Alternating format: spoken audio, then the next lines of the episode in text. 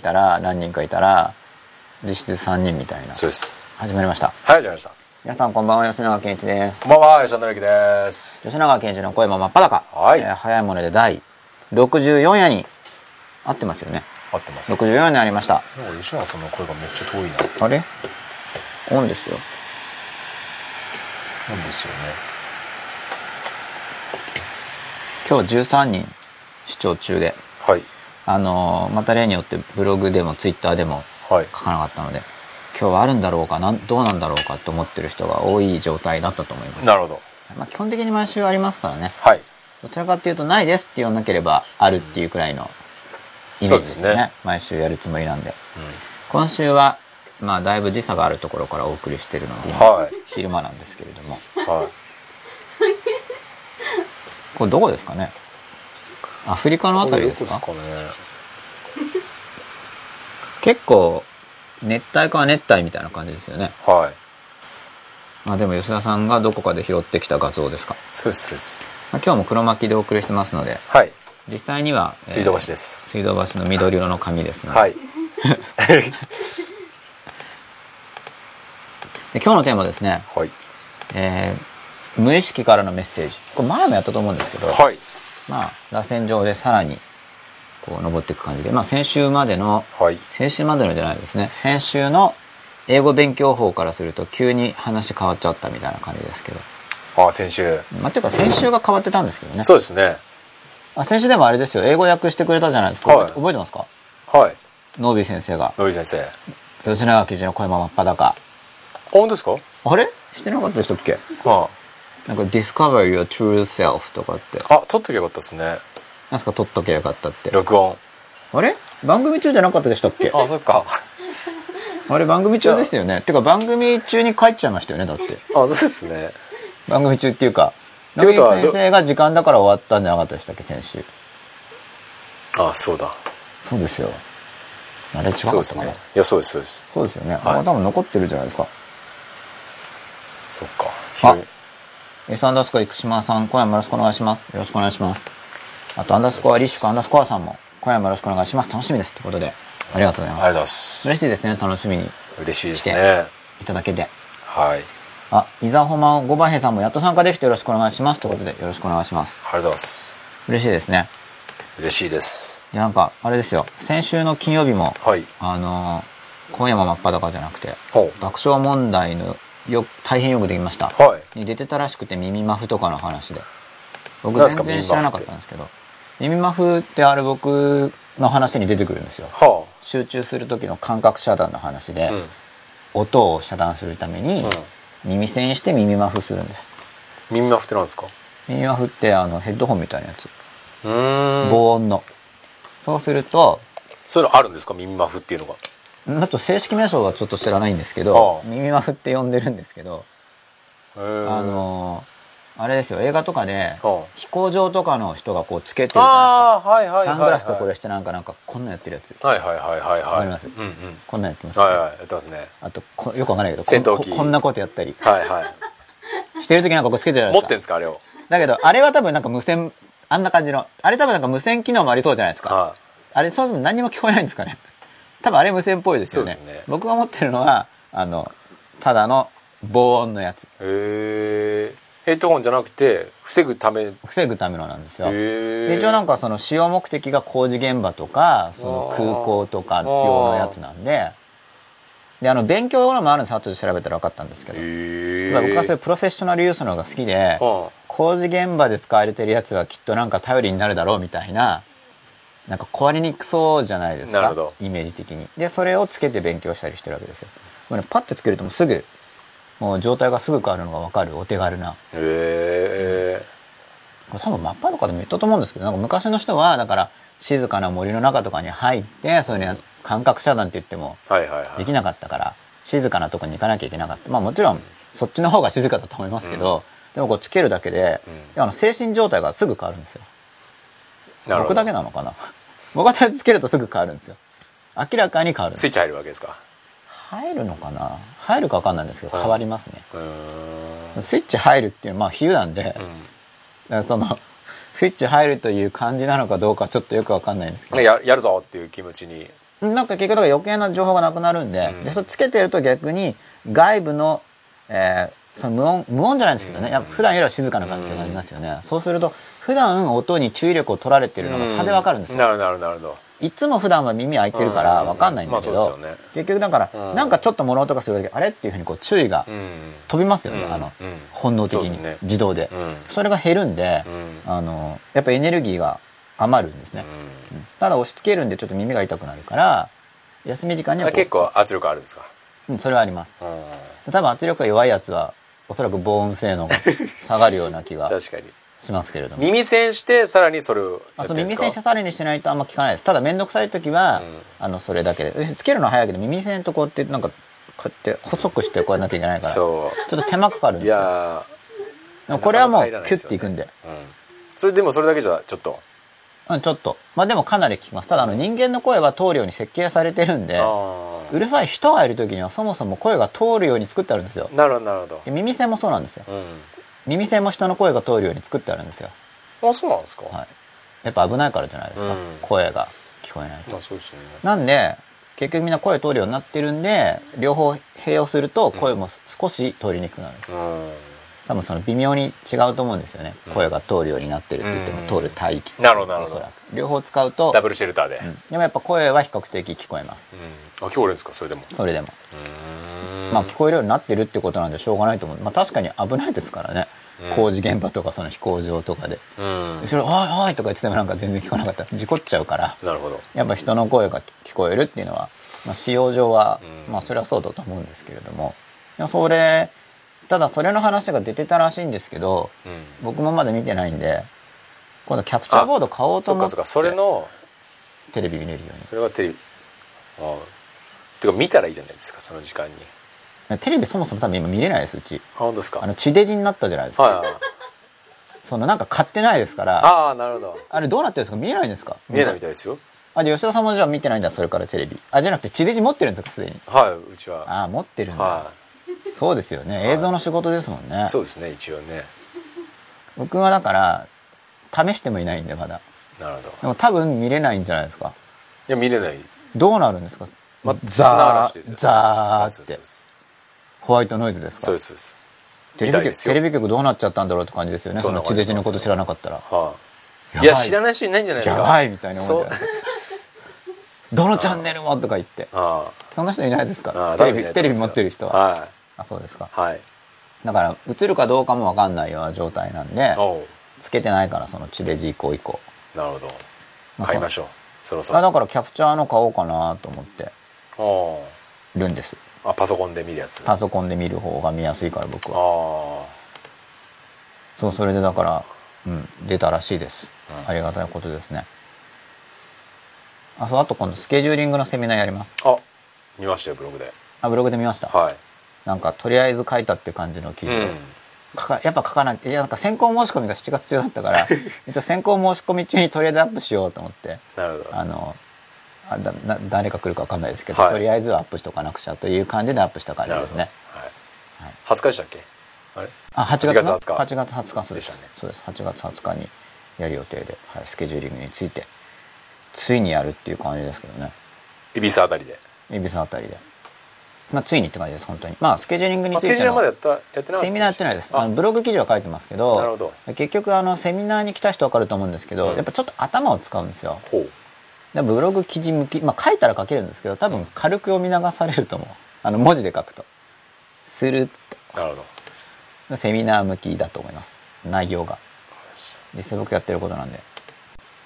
あああイヤーマフラーって書いてある。あテレビ見ましたって書いてあるみんな見てくれてる。おおみんなリアルタイムでは結構え教えてくれないですねまあそうだよめんどくさいですよね、はいわざわざはい 見てますとか言って。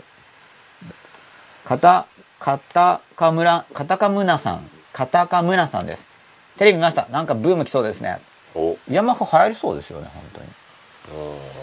ヤマフはでも結構僕の周りでは流行ってますよ。あ本当ですか？はい、テルターの。まあ僕の周りではですてか進めてんじゃないですか吉野さんあ、進めてます。これいいよってへ言って。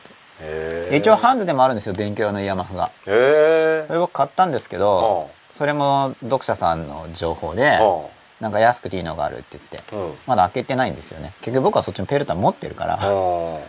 なんか誰かに勧めるとき一応こういうのもあるんですよって言って開けてないの見せてるからなんか悪く見えるみたいですね。うん。そっち相手もいないから。なるほど。一応こういうのもあるんでって見せる見せてはいるんですけど。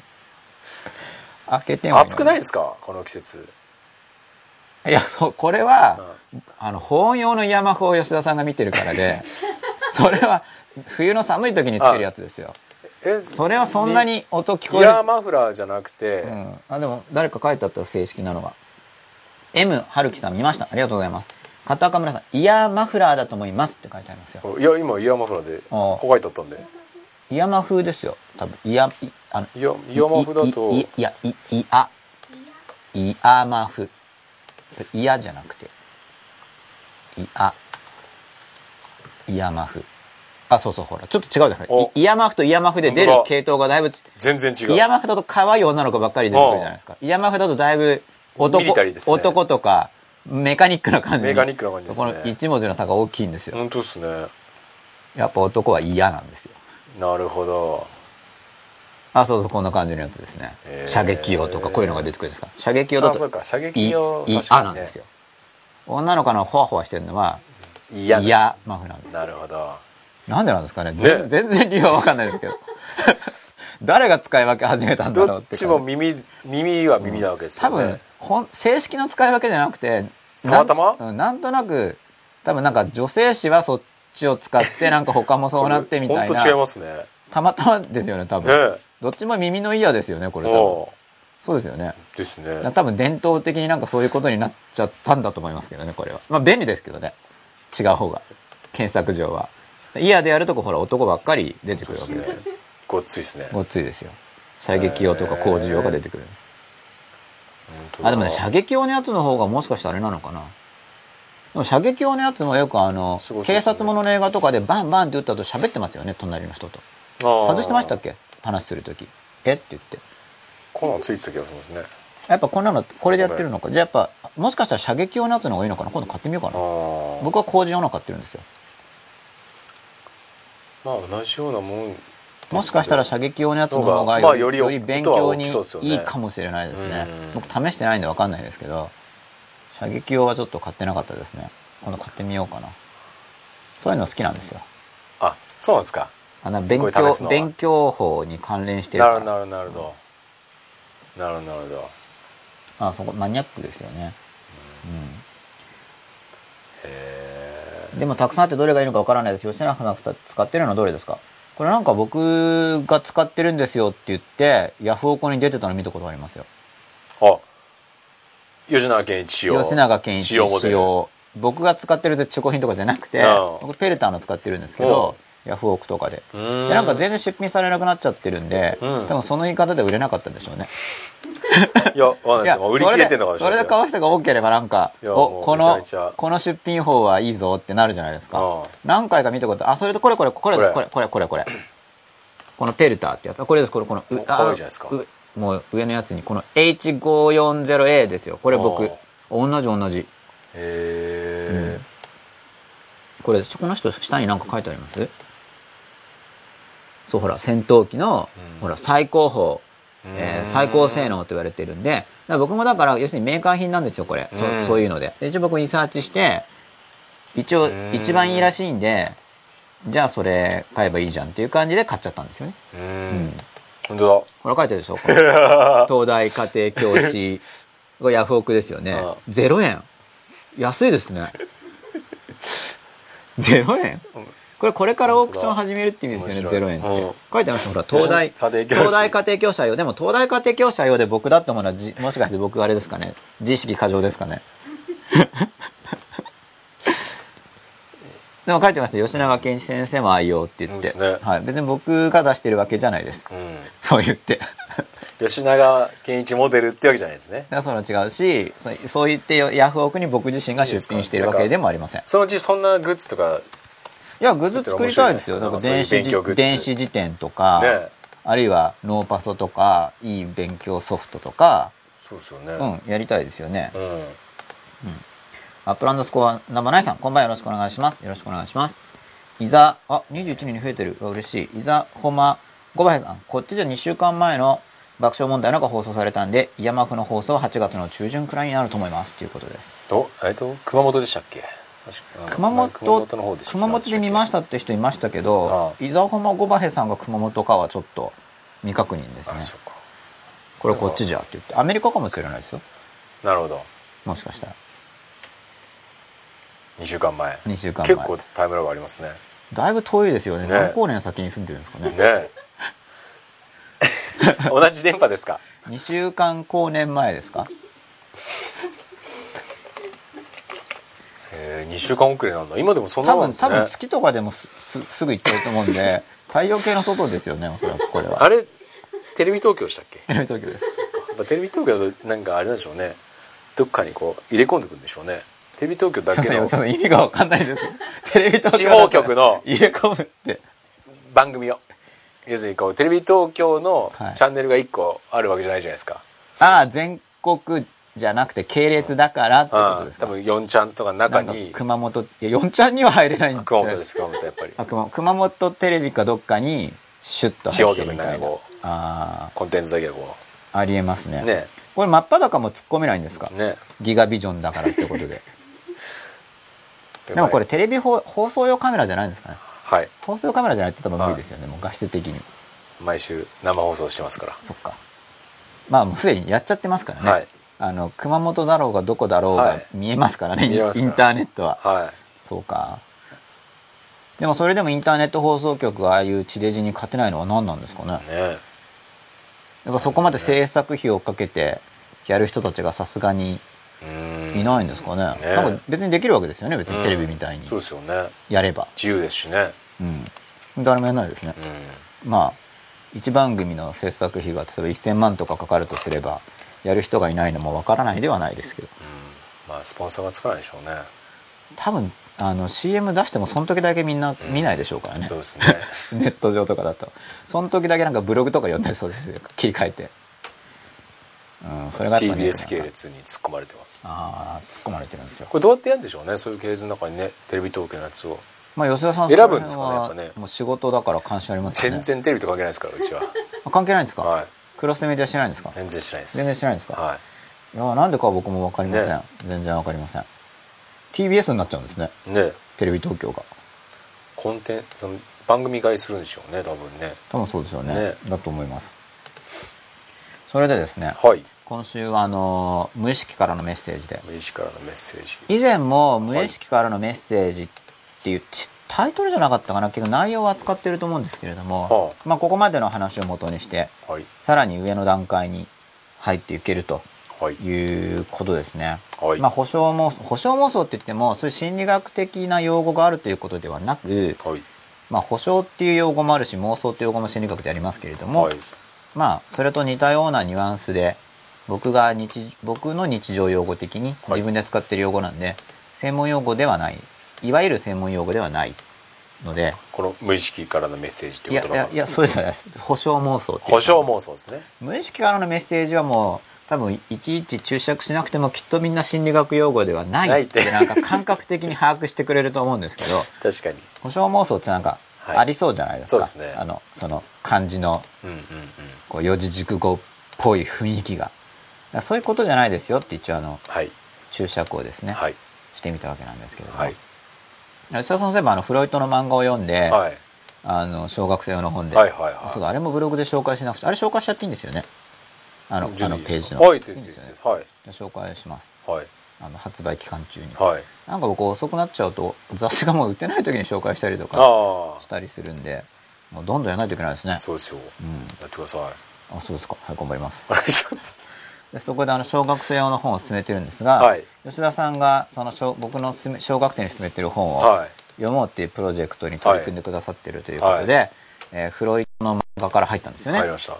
で読んで次、はい。フロイトの精神分析入門じゃないですか、はい。あれは読みました？いやその前にえーっとオルテガ。オルテガ。オルテガ読んでます？オルテガ読んでます読んでます読んでます読んでます。どこら辺まで行きました？まだね ちょっとね3ページぐらい行きました。いやもうちょい読みましたけどね。あの飛ばし飛ばして興味ある方からなんか。興味ある方から飛ばして5ページ目とかですか？それぐらいかな。なるほど。はい。じゃあ 1, 1ページから3ページ目を飛ばしてでもやっぱちょっと4ページからやっぱり入ってあれは時間かかりますよね。理解するやっぱ漫画漫画偉大ですよね。漫画多分ペロッと読みましたよね、はいはい。漫画すごいなやっぱ、うん。漫画実はかなりポテンシャルあると思いますよだから。僕も子供の時に学研さんの学習漫画で育ってますからね。ああスタ入り。なんですか入り、入りが。入りがあ入りが。うん。うん。厳密なまあ図鑑とかの方が早かったですけどなかったんです近所の書店にまだ漫画が。うん。漫画が入ってからはそう結構読みましたね。あれは大きかったですすご参考書とかも結構漫画みたいなの増えてますよね、うん。漫画侮れないですよ。ね。あれはままだまだもっと開拓できる気がします。うん。勉強の応用としても。だって現に吉田さんもう漫画のフロイトはもうもうすぐですねペロッと本当に、ん、うん、一日で全部読みましたみたいなそうですね。世界ですよね、うん。多分あれがだって漫画のセリフだけ文字になってたら、うん。まだ読んでないですよ。うん。きっと。うん。同じ話なのに、うん。って思いませんか？多分「ドラゴンボール」も全部小説とかだったらみんな読まないんじゃないですかね。ノベライズ版。うん。うんうんかもしれないですね。多分ですけど。ね。わかんないけど。うんドラえもんの小説版とかみんな読みますかね？どうなんでしょうね。その時のび太はみたいまああれはキャラがありますからなジャイアねンがスクッと立ったみたいな感じ。ドラえもんをイメージするみたいな。あそうですね。絵も絵もなく。うんなんか二頭身のなんか初めて出てくる時やっぱり描写しないと分かんないから。二頭身のなんていうんですか？雪だるまのようなうん。猫型のロボットが、うん。あれどこから出て出てくるんでしたっけ？登場シーンとか僕覚えてないんですけど。なんかもう気がついたら机引き出しですよあ引き出しから。あ引き出しを開けたらなんか出てきたのであったみたいな、うん。そんな感じの文学ですよ子供用の、うん。まあ、読む人いると思いますけど、まあ、やっぱ減ると思うんですよ。うん。漫画すごいです。う吉田さんもフロイトもさっと読めたし、漫画は偉大ですね、うん。僕漫画もだから関心あるんですけどね。あの学習教材として。うん。すごいまだまだ工夫できそう例えば今の、まあ、ちょっとこういうとまた批判っぽいんですけど現状の出版されている日本史漫画とか世界史漫画とかって面白いんだけど、やっぱちょっといまいちだよねって声よく聞くんですよ。うん。聞きません？なんかね何個か出てるんですよ、うん。日本史と世界史の漫画が、うんうんうん。でも昔からあるやつですか？昔からあるやつもあるし昔のやつがちょっと改訂されてるのもあるんですよ。うん。集英社版から改訂されてるのでまあもちろん新しいやつの方が時代交渉は正確にはなってると思うんですけどなんかちょっとうん。読みにくいと、うん。要はいわゆる漫画と比べちゃうと、うん。うん。でもだからもっともっとできると思うんですね、うん。世界の流れがすごい分かったぞって感じにあんまならないんで、うん。ならないらしいです、うん。まあ、もちろんあの普通の文字だけの本よりは分かりやすいんだけど、何十巻もあるじゃないですか。それでこう世界の動きがダイナミックに捉えられたっていう時間があまり湧かないっていうことなんで、なんかうんもっと調もっといいのができそうなうん気がするんですけどまあ参考書みたいにやっちゃうと多分時代交渉とかめんどくさいんで、うん。そういうのはめんどくさいんだと思いますけどね、うん。うん。でもなんかもっとできそう。うん。漫画可能性があると僕は思ってますね、うん。でその無意識からのメッセージの話と何が関連してるかというと、まあ、フロイトさんっていう名前が関連はもちろんしてるんですけど、であの意識の、意識が認識する通路の話やったじゃないですか。うんうん。意識はどうやって世界を認識しているか、その情報の通路みたいな話。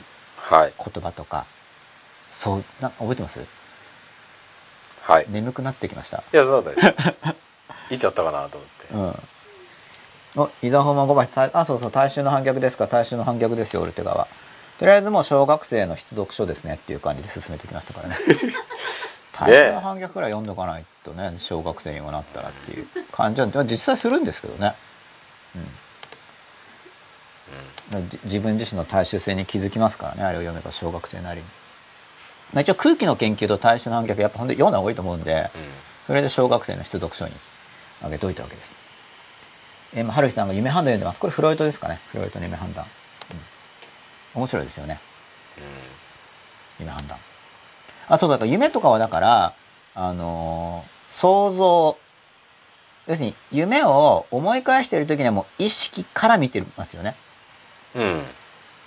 意識的にあれどんな夢見たっけ、うん。っていうのはその意識の側がうん。夢を認識するじゃないですか。はい。その時に夢っていうのは、まずその想像力、イマジネーションの世界で通常見るわけですよね。うん。本当に夢の世界が部屋の中に見えたり、本当に聞こえたりつも原子幻聴の話になっちゃうんで、通常イマジネーションとして、感覚の世界に出てくるんじゃなくて、うん。通常夢っていうのはイマジネーションの中の五感イマジネーションの中ですね、うんイマジネーションの中の五感のようなイメージうで認識しませんか、んいやそうですね。そうですよね、うん。でそれを、まあ、言葉が聞こえてくることもあるんで、で言葉って必ずしも音じゃない場合もあるんですよ。言葉っていうかうん。意味みたいな、うん。つまり夢の中で何かが喋っている時に、うん。それが音声的な想像力の中で入ってくるとは限らず、うん。音声としてっていうよりあの言葉、うん。言葉として認識されたりするんで、うんまあそういうふうにでも意識の側を思い出してますよね。そういうふうにその意識から認識するときに何を通ってるかなっていうのを観察するとその意識的に捉えられる領域があの拡大するっていう話がうん何回か前にあったんですよ。おう。ありましたよね。はい。ありましたよね確か。ありました。ありましたありました。これあれ出るんでしたっけ今日？あのピントさん。あミット出ますよ。なったんですか？今日の方が調子良さそうじゃないですか？うん、なんかさっきは良かったです。最大化して。今日64。64そうです無意識からあれ？ちょっと待ってくださいね地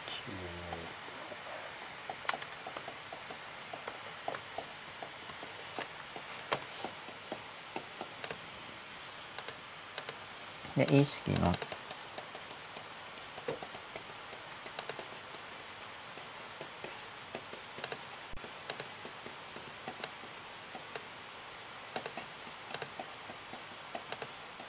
意識の認識手段って、まあ、番号振らない方がいいのかな。言葉。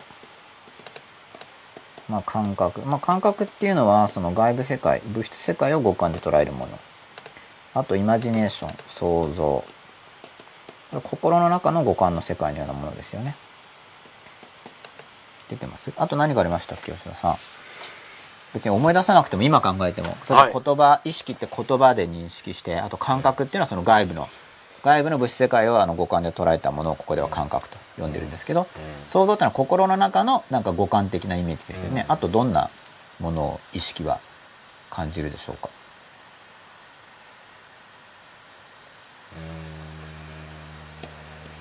まあこれ別に僕が出してる分類なんで、うん。一人一人うん大事なのはだからあれ意識はどうやって認識してるかなっていうことで自分なりに全体を尽くすような分類を持つことが僕は大事だと思うんですよね。うんこれはなんか協情主義的にこれとこれとこれですとか言って覚えちゃうのは僕は良くないという立場です。こ言葉でやると固定されちゃうんで。見ている方に書き込んでいただきましょうあ、そうなんですか？じゃあはい僕も書いちゃいますよ。感情。あとやっぱり感情。感情がありますよ。うんあ、伊沢も小林さんが高校の時を見ました最初の反逆は。ああ、やっぱそれからやはり、えー貴族的生き方を志向してらっしゃるのかな？わかんないですけどねうん。どっちに行くのか。うん。でも読む、やっぱり、まああれもう100年ぐらい前の本ですからね。非常にい今の状況に対して警鐘を鳴らしているというか、やっぱ勉強するとやっぱ生き方が分かってくると思うんで、僕も別に分かりきってるわけじゃないけど勉強してなかったらもっと分かんないと思うんですよ。どうしたらいいのか。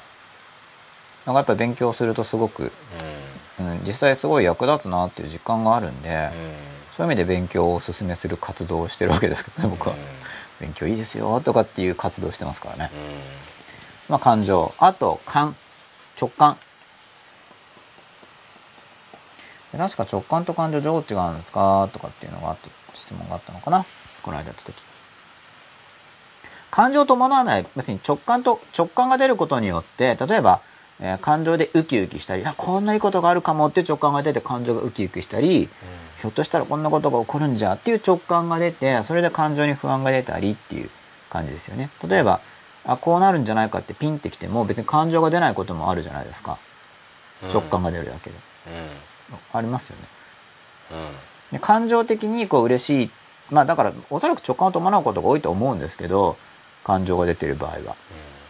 でここら辺が意識の認識手段であるわけですよね。あマイクついてないなそもそも。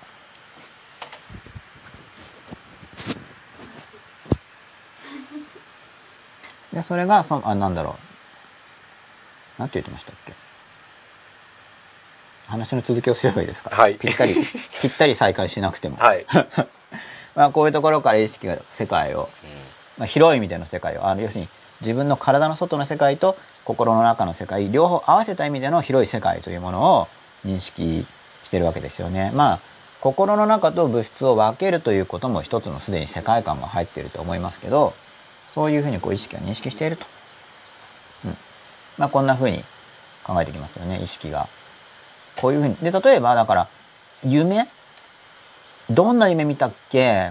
っていうのを意識で認識しようとしても結局これらのものを使っててかこれらのものを通じて夢をも認識していくし例えばじゃあ吉田さん今何考えてるのかなとかを考える時もこれらのツールを使うわけですよね。例えば何考えてるのかなっていうのは言葉使ってるしそれに対して言葉で自分の中にこうなんじゃないかっていう推測が出てきたりあるいはなんか感情なんか怒ってそうと思ったら自分の側に不安が出てきたりとか感覚っていうのは実際にあの表情とか見てたりするわけですよね。で想像も使いますよねひょっとしてこうなのかなって言って吉田さん今こうなのかなってあれこれ想像したりとか直感的にも認識しますよね。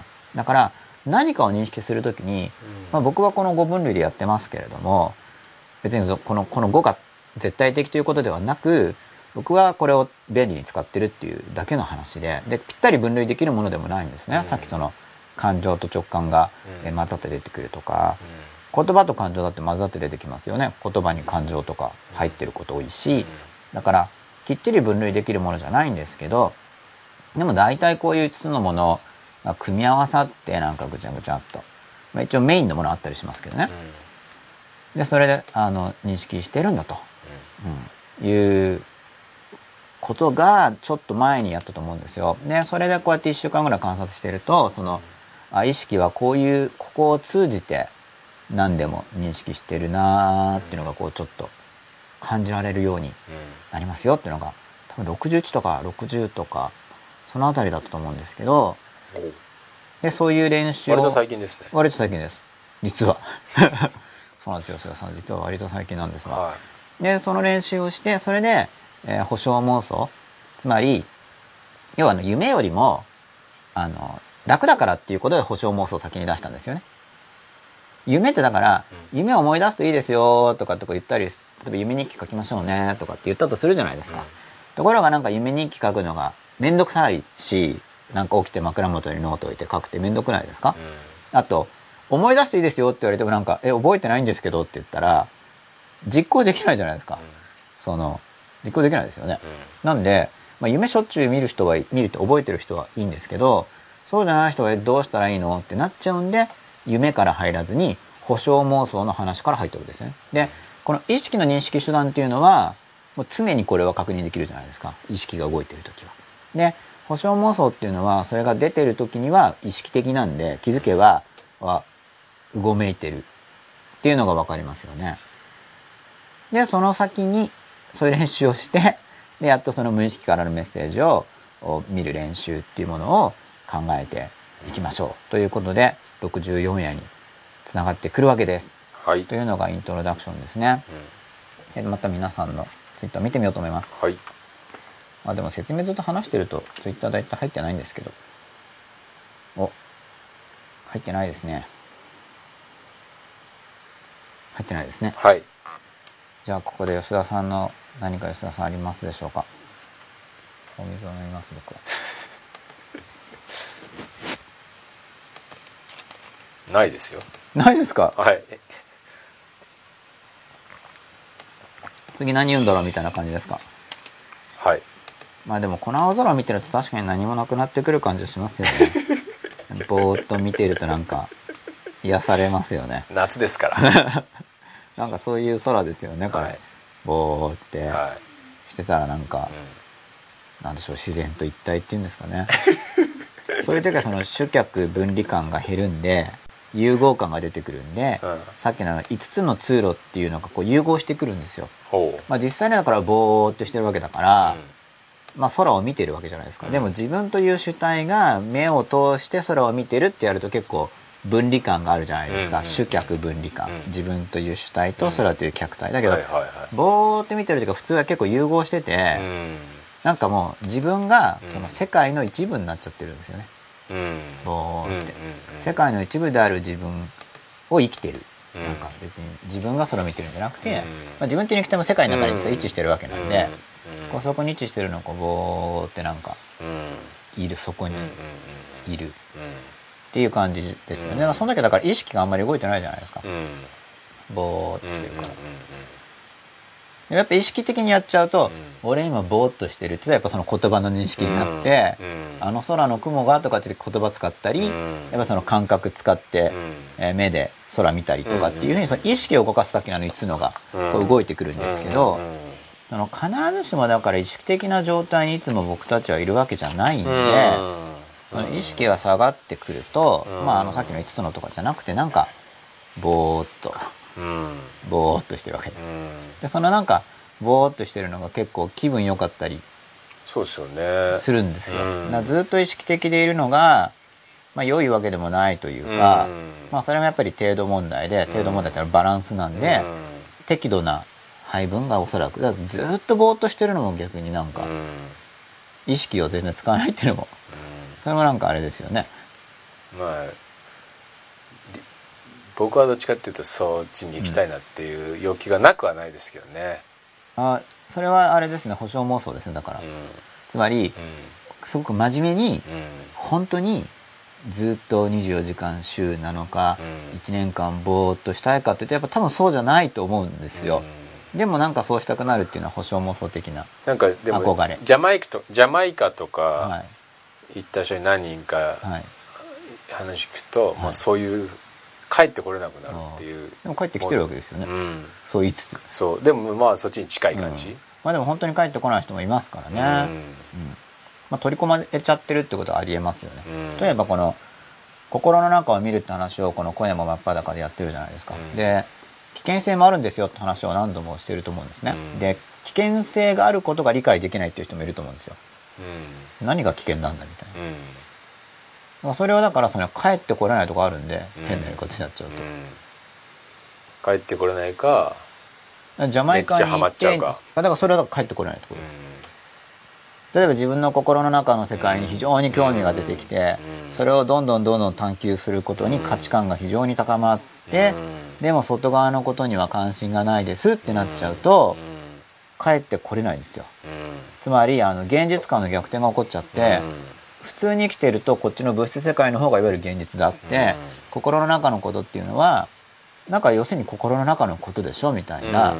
そんなの個人的などうでもいいことじゃないって扱いですよね、うん。それがあの逆転しちゃうと、うん。逆になんかこの外側のは仮初めの世界で、うん。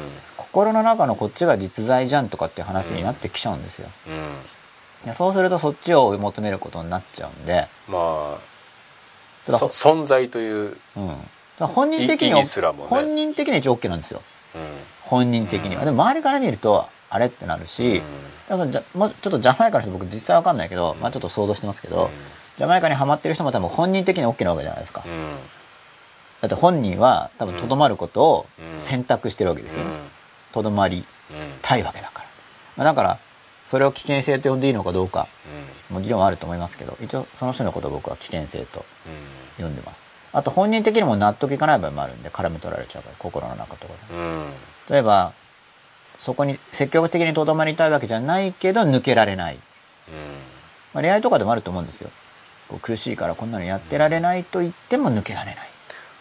そうですね。まあだからそれが一番強いのが日常なんじゃないですか、多分そこからのあの変化をうんどっかで求めてるっていうのがそうですね。まあ恋愛とかだから分かりやすいと思うんですよ。その恋愛とかこ分かりやすいでしょうね心の危険性っていうのを理解するために。うんだから、うん例えばそこにはまり込んじゃったら、うん通常の生活ができなくなったり、でもそれって心のことじゃないですか。うんでもどうしてもその衝動っていうか、うん欲求っていうものが強くて、絡め取られて、うんハマっちゃったら帰ってこれないわけです。しばらく少なくとも。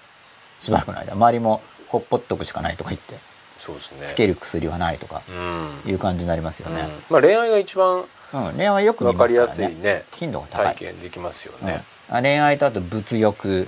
えー権力欲。そういうのでもなんかハマっちゃって帰ってこれない場合ありますよね、例えばブランド品にハマる人とかで、うん。なんかすっごいもうもうとにかく欲しいみたいな新しいバッグとかで、うん。絶対何が何でも欲しいみたいなのとか権力欲とかもなんか、もうそのために全てを捧げて突き進むみたいなそれも心の中のものに絡め取られちゃってますよね、まあ宗教にはまる人も心の中のものにうん。絡め取られてますよね、そうですね。うん、だから心の中のものにはまるって人間ってあるんですよ。うん。結構。でしかもそのネタが今話したようにいろいろあるんですよ。うん。だから探索していくとそのどっかにはまっちゃったらはまっちゃうわけですよ。結構ですねあるんで、うん。はまるネタが。だから危険性があるんですよね、うん。危険性があるということを分かってちょこっとってやんないといけない。やんないといけないというかやることが僕はカリキュラム的にはおすすめ。うん。まあハマっちゃうのも僕はありかなと思いますけどね。まあもちろん経験ね。経験だと思いますよ。まあだからそうか前だから、うん。意識的にはまるっていうのがまあ理想かもしれないですね。戻ってくるよね、はいまあでもまあちょっとそういうのありましたけどね、うん。前も恋愛かなんかでも、ね。ねまあでもやっぱハマった経験があることで、うん。あそうそう。だからあの最近よく言うんですけどこういう話をしてるからやっぱ感情は複雑にうん。行動はシンプルに、思考もシンプルにって言うんですけど、うん。要はあの感情セミナーとか僕やってるんで、うん。やっぱりみんなその感情をなんて言うんだろう抑えるとかそういうなんかもうあなんだろう理想イメージを持ってるんですよ。例えば自分がじゃあ勉強したいとしますよね。うん。そしたら自分の心の中のその自意識はなんか勉強するんだと思ってるとして、うん。で感情的にやりたくなかったりするから、うん。なんか手がつかないとかあるわけじゃないですか、そういう時にその感情を否定して「あ、AC がつながっておない」みたいな。本当これがあれですよね止まると配信止まりますもんね、で、うん、そのあと13% 13%これでも AC つながってるんじゃないですか？いや繋がってないです。あじゃあ13%が終わったらはい。終わるわけですか？そうですいや取ります。取ってきまあすそうなんですか。なんか本当に海岸でやってるみたいですね。ノートパソコンの電池が終わったら終わりですみたいな、ちょっと。吉田さんはじゃあ AC アダプトを取りに行く感じ、はい。い、ってらっしゃい。行ってきます。吉田さんのご言ってる間休み時間ですかね？いやいやいやちょっとすすぐですよ。あそうですか。じゃあ一人で。はい。はい、あじゃあアンダースコアリスクアンダースコアさんから書き込みがありました。はい。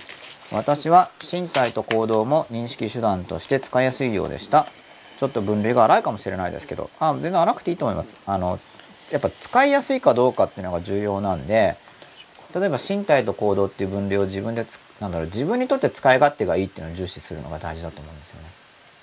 自分にとって使い勝手がいいっていうあれ？これ大丈夫ですか？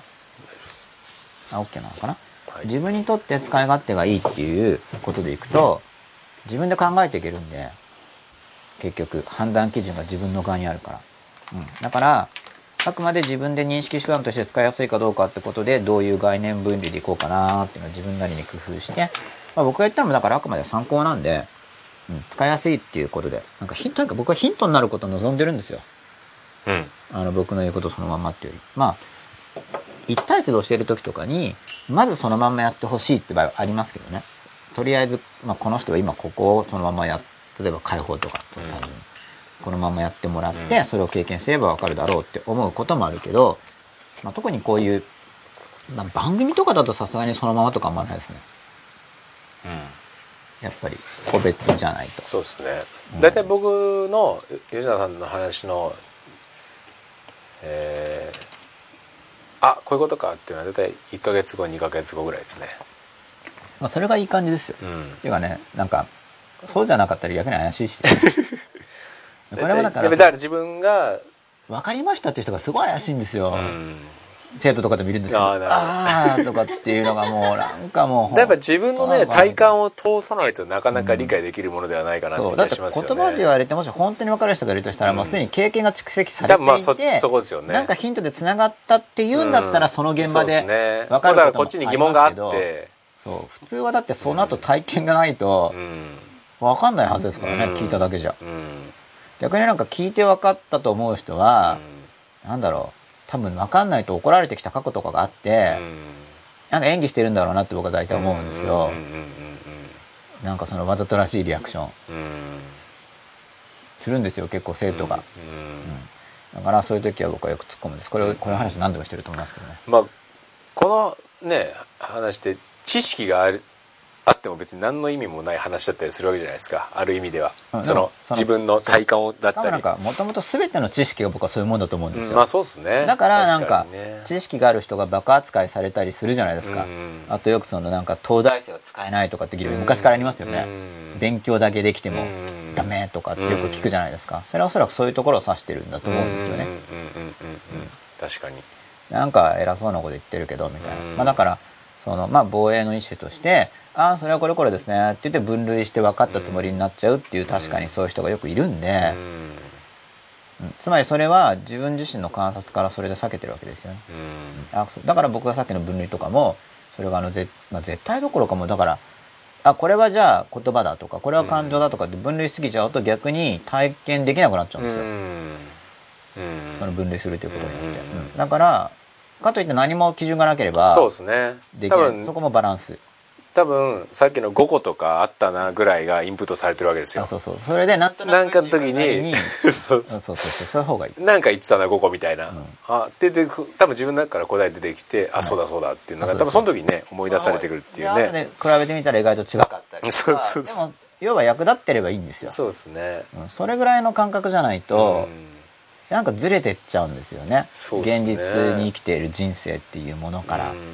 自分の中に消化されていかないっていうところがあるかなって気がしますね。そうなんですよ。だから体験していかないといけないから、うん。でその感情とかを整えよう、まあ、感情を整えるって話は僕もしますけれども、だから整えるって言葉遣いはう、ん。あの危険性があるというのは最近うん。皆さんからのうん。メッセージというか、うん。あのいただく意見とか、あとは直接お話をしている時にちょっと整えるって言い方は語弊があるうん。実はって思い出したんですよ。うん。整えるっいやていうのは？整えるっていうのはだから整えてるわけだからじゃあ本がいつあるとにこうそれぞれの場所に入れるとこも整えるじゃないですか、うん。でも整えるって言っちゃうと、なんかじゃあ勉強したいって言ったら、いろんな感情がある時に勉強する側にピタッと整えるみたいな、うんそういうふうに解釈されがちなんですよ。結局だから勉強ししたいという時に勉強をすに燃える、うん。えー勉強が楽しい、うん。えーやりたいうん。という気持ちだけにしたいと。うん。なんか自己洗脳願望みたいなもんです、そういうふうに取られちゃうんですよ、ででで僕の中にも多分そういう傾向があったんだと思います、うん。その取られちゃうってことは、うん。でもその取られちゃうという要するに拡大、うん。向こうがその amplify してくれて、僕に返してくれることによって、あそれは違うぞって僕は思うから、それによって僕もちょっとそういう傾向を持っていたことに気づかされる。はい amplify じゃなくてもしかして僕が単に自分を見えてなかっただけかもしれない、そういうことじゃないんですよ、勉強をやろうっていう時にうん。面倒くさいな、やりたくないな嫌だよって気持ちも出てくるんですよね、うん。普通、うん。でいいんですよ出てきて、で出てくるんだけれどもう、ん。まあそういう気持ちも出てくるけどってまあ怪獣の話を前にしましたけど、うん。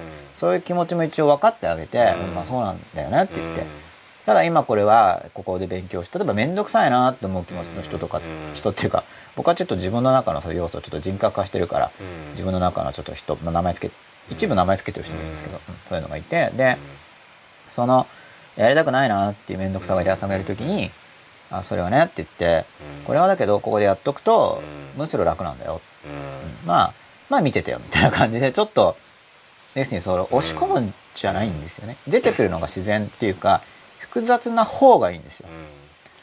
僕の価値観としては、うん。つまり複雑な感情を持ってることによっていわゆる器の大きさとか、包み込みの力っていうのは増大するはずなんで、つまり自分自身がその様々な感情を持って生きているから、うん。目の前の人がじゃあ面倒くさがっている時に理解できるわけじゃないですか、うん。自分もその面倒くさがりを感じているから。でその面倒くさがりの感情と普段付き合って生きてるから、付き合い方を語れるわけじゃないですか、うん。それを自分の中の面倒くさがりが多分出てるのに、ないんだっていうふうにその、まあ、以前お話しした、ないことにしたい自分ですよ、本当は出てんのに、自分はそんなのないぞってことに強がっちゃうと、その面倒くさがってる人がいる時に、まあそんなのダメだろうみたいな、結局その自分の中にもないものにしたいのと同じように相手の心の中にもなくしたいっていう方向性になっちゃって怒っちゃうんで、感情は複雑でいいんですよね、行動はシンプルな方がいいけど、うんうんなるほど。なるほど複雑なまんまそれはシンプ結局ゆる。前回が前々回か、はい。その要するに自分自分を許せるかと許すっていうとこう要するにそういう感情そういろいろ出てくる方が結局ね人間として豊かなわけですよ、うん。でそれは小学生も習ってるんですよ。うん。なんかね、感情が豊かな子になりましょう。うんでもそういう言い方で止まってるみたいです。うん確かに。でもじゃあ感情が豊かって何なんですかっていうと、ないんですよ。うん。そうするとじゃあ、うーん豊かっていうか、うーんと喜ぶとか、ドーンと悲しむとか、うん。なんかそういう風に取られてる感じなんですよ。う。ん感情が豊かな確かに、人間。うん、横というよりはたなんですかね。なんか程度が話しいんですよ。そうですね。種類平のじゃないですね。平凡じゃなくてぐわーって喜んででもなんかそれ喜んでるだけなんですよ。うん。そのイメージが。うんそういうんじゃなくてガッて喜びつつ同時に悲しかったりうん。寂しかったり虚しかったりっていうのが出てくる感じがうん。僕は豊かさだと思うしうん。でそういうふうに思って小説とか読んでいくとやっぱり小説家っていうか、まあ、センターに出てくるような小説でもうん。通常その並列して出てくるようなうん。感情ってものがやっぱ書かれてるんで。うん。そんななんかもう本当感情単細胞みたいにまあ苦しい、悲しいみたいな、うん。そんなんじゃないんですよ。うん。人間の心ってそういうものじゃないから、だからそのいろいろ出てくるよねっていうでもその複雑なものを書くって難しいじゃないですか。うん。いろいろ出てきてるわけだから。うん。だからそれが書けるっていうのが力量だと思うので確かに。その小説書く人そうですね、うん。でその複雑さをだからうん。仮想体験することでうん。自分の感情ももっと複雑になったりうん。あと自分の中のその要するにあるんだけど自分ではじなんか抑え込んでた感情っていうものにあのうん。その共鳴によってうん。気づかされたりして、うん。あーあーこうこうだ自分もそうだなみたいなでちょっと人間の幅が。うん。それで人間の幅が広がるって感じなんで、うん。だから僕は全然ぐちゃぐちゃいっぱい出てきてていいと思うんですよね、その自分の中の感情みたいなのがすごいたくさん出てくる人の方が、なんか多くの人と関わっていけるっていうのかな、うん。そういうイメージなんで、うん。で要するにいろいろ出てきてるのに例えば勉強するとなったらシンプルに勉強してるって人は行動がシンプルなだけで、でも同時に例えば自分が勉強したら、例えば競争社会なわけだから、うん。例えばじゃあ僕が東大に受かったらその年代わりに一人入れない人がいるわけだから、そこにはやっぱり単純に喜べないものがあるはずなんですよ。おおそこまで考えますか？いや結構考えましたねそれは。おー。だから僕陸上の競技会とか出れなかったですか？なるほど。ただ あの入試の時はごめんって感じでここは僕は受かりたいからっていうのがあったんですよ。で僕にとっては大会ともともとそんなに早かったわけじゃないけど、うんでもそそこで別に勝たなくてもいいかなっていうのがあったんですよ。もともと全国レベルじゃないってのもあると思うけど、うんまあ全く完全に負けるってレベルでもなかったんで。でもちょっとここは受かりたいからごめんねみたいなのあるわけですよ、うん。だけど寂しさもあるんですよねやっぱり。例えばだ,、まあ、だからその親離れ子離れとかもそうだと思うし、自立したいけど、寂しさもあるわけじゃないですか、振り切るわけですよね、やっぱそれはやっぱりそのいろんな感情が出てくる方がうん。いわゆる人間的っていうことなんで、それはなんかこう心のなんかあまりにも逆な人ってうん誰が教えてるんだその教えはみたいな感じで、確かにそうですね。なんかその感情の単感情の話をすると僕は何も話す前から、うん。感情の単純化の話をすると期待されてるんですよ。なんか。いや周りの人が。もう感情について語るときに。ああなるほど理想像としてほそのなんか統一化された感情がどどういう感情にすればいいかっていうようないろいろ出てきちゃうんで正しい感情。そうそれを問題と捉えて正しい感情一個にピタッとするという話、でそれぞれが持っている悪いと思っている感情をうん。どうしたら出出なくできますかっていうのを教えてくれるもんそうそうそういう先入観があるんで、まあ確かにでもそういうそういう感情に対する理うん。理想というものがこううん薄くうんなんかその競技みたいな言葉になってないんだけどうん。なんとなく現代日本の常識としてこう薄くなんか広がってるんですよ。うん。そうですね。それは違うと思ああ。いい話ですね。ういい話でした。めちゃめちゃいい話ですね。あよかった。すげえいい話ですね。すげえいい話ですか。うん。単純なモデルですよね。あのぜひ学校回って今の話をしてもらいたい感じですね。子供たちにこう伝えてあげたい。い活動を始めますか。いやぜひ。いや今のはいい話ですね 普通に感動してしまいましたありねがとうございます。うん。だからそうですね、うん。いやだからその前回前々回その要するにそこの自分の抑え要するにないことにしたいはい。自分というのを、はい。結局それのが他者に見えた時に、うん。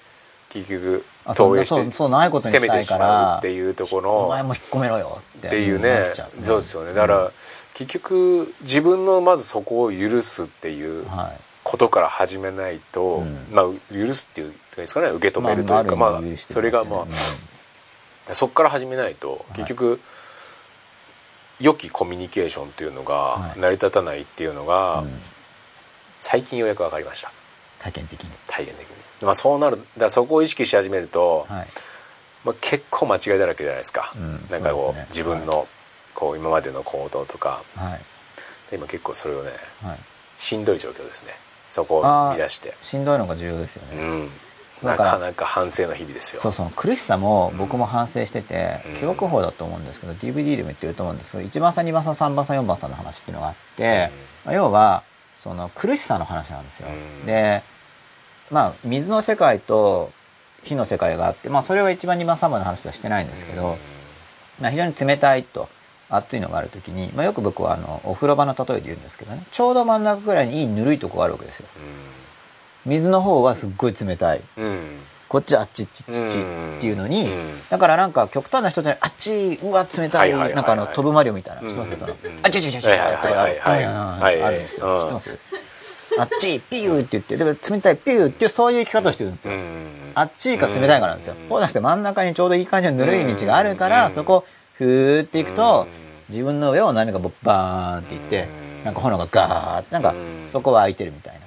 そういうところへ行くイメージっていうのをその2番さんっていう話でやってるんですけど、苦しくないかって言ったらそんなこともないんですよね。だからあの、適度な苦しさっていうのがあるんですよ。うん。あと、で、ただ適度な苦しさっていうと、これ僕も反省してるんですけど、だから結局コミュニケーションすることでやっぱり、うん。すごい僕もうん。進歩するんですよ。う。ん。だから、適度って言って確かにうん量的表現じゃないですか。うん。だから種類もあるんで。うん。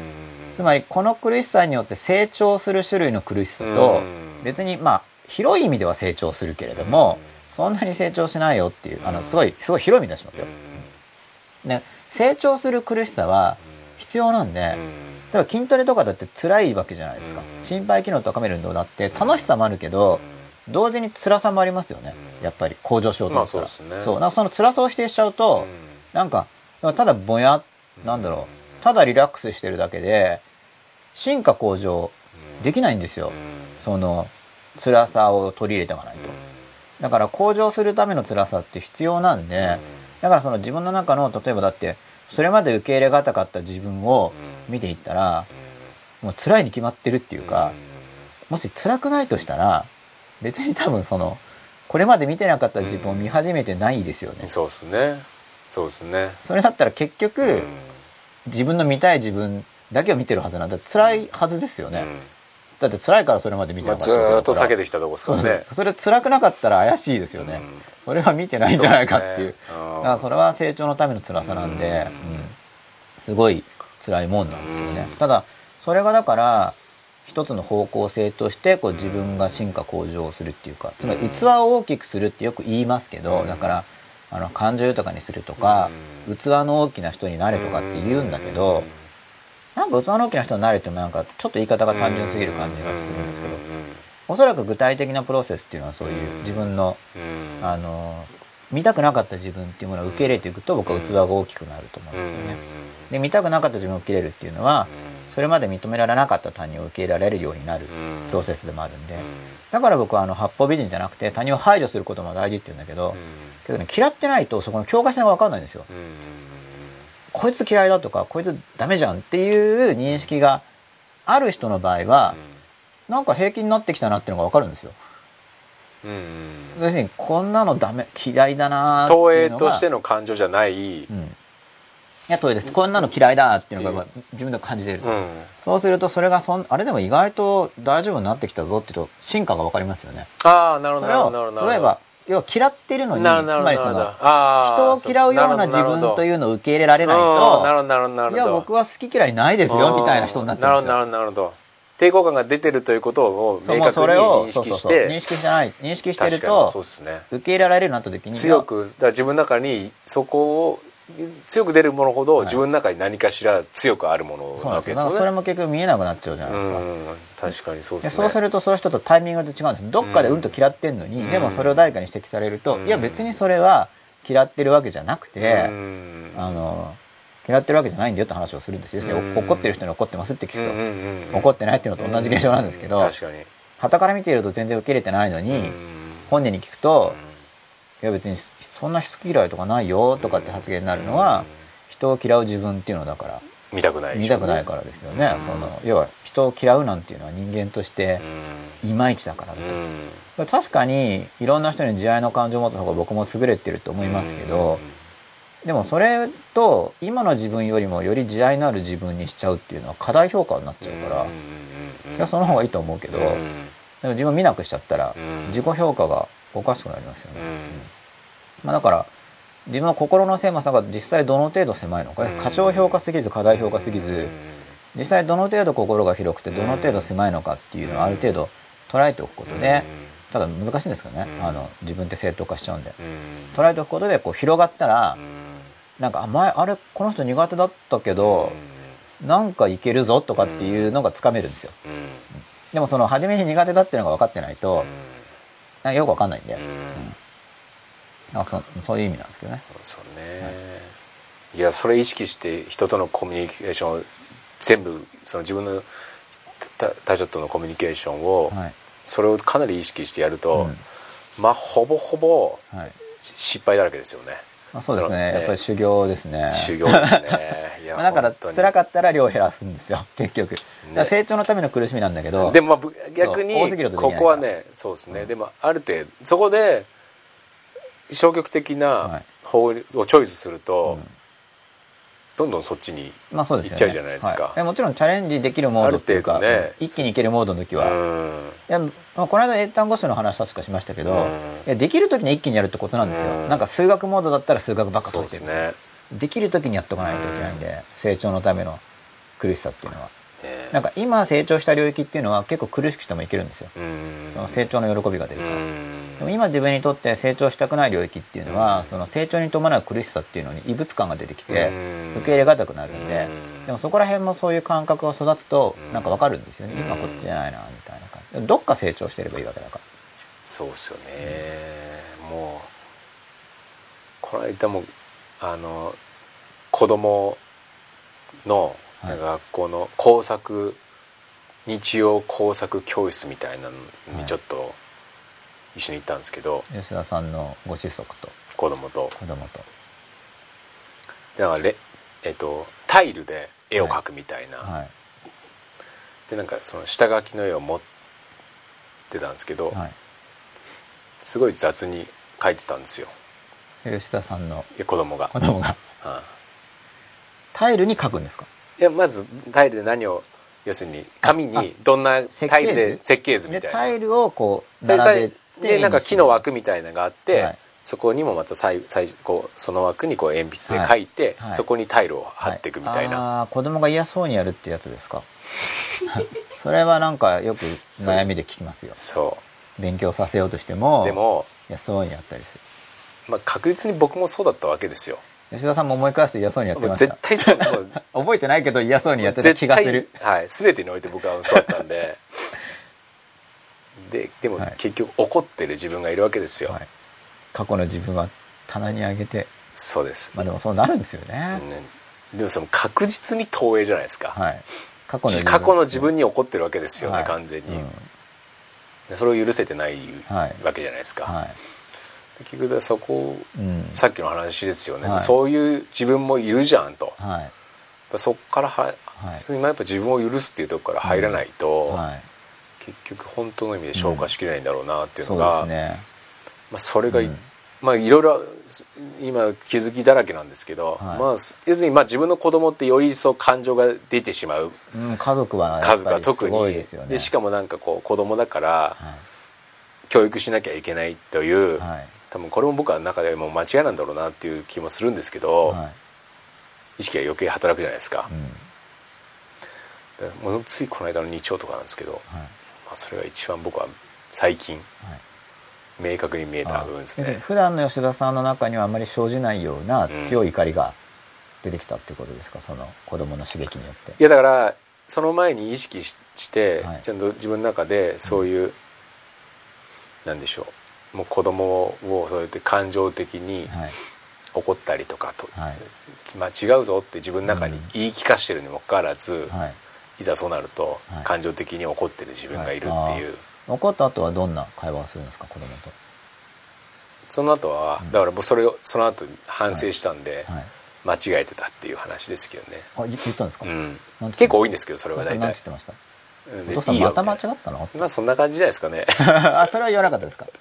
いいよって言いました。そうですね、なるほまあまあまだお父さんも成長中だからみたいなはい。感じですよね、どはいまあ成長中ですよね、全然。ひどいですね。うん。いやひどいんですよ。ひどいですね。僕今僕の話なんですけどね。いやいやいやひどいですよね。何なんですかねって。いや僕前から言ってますけどなんか何なんだろう。何なんでしょうね。なんでひどいんだろうっていうのは結構疑問なんですよ。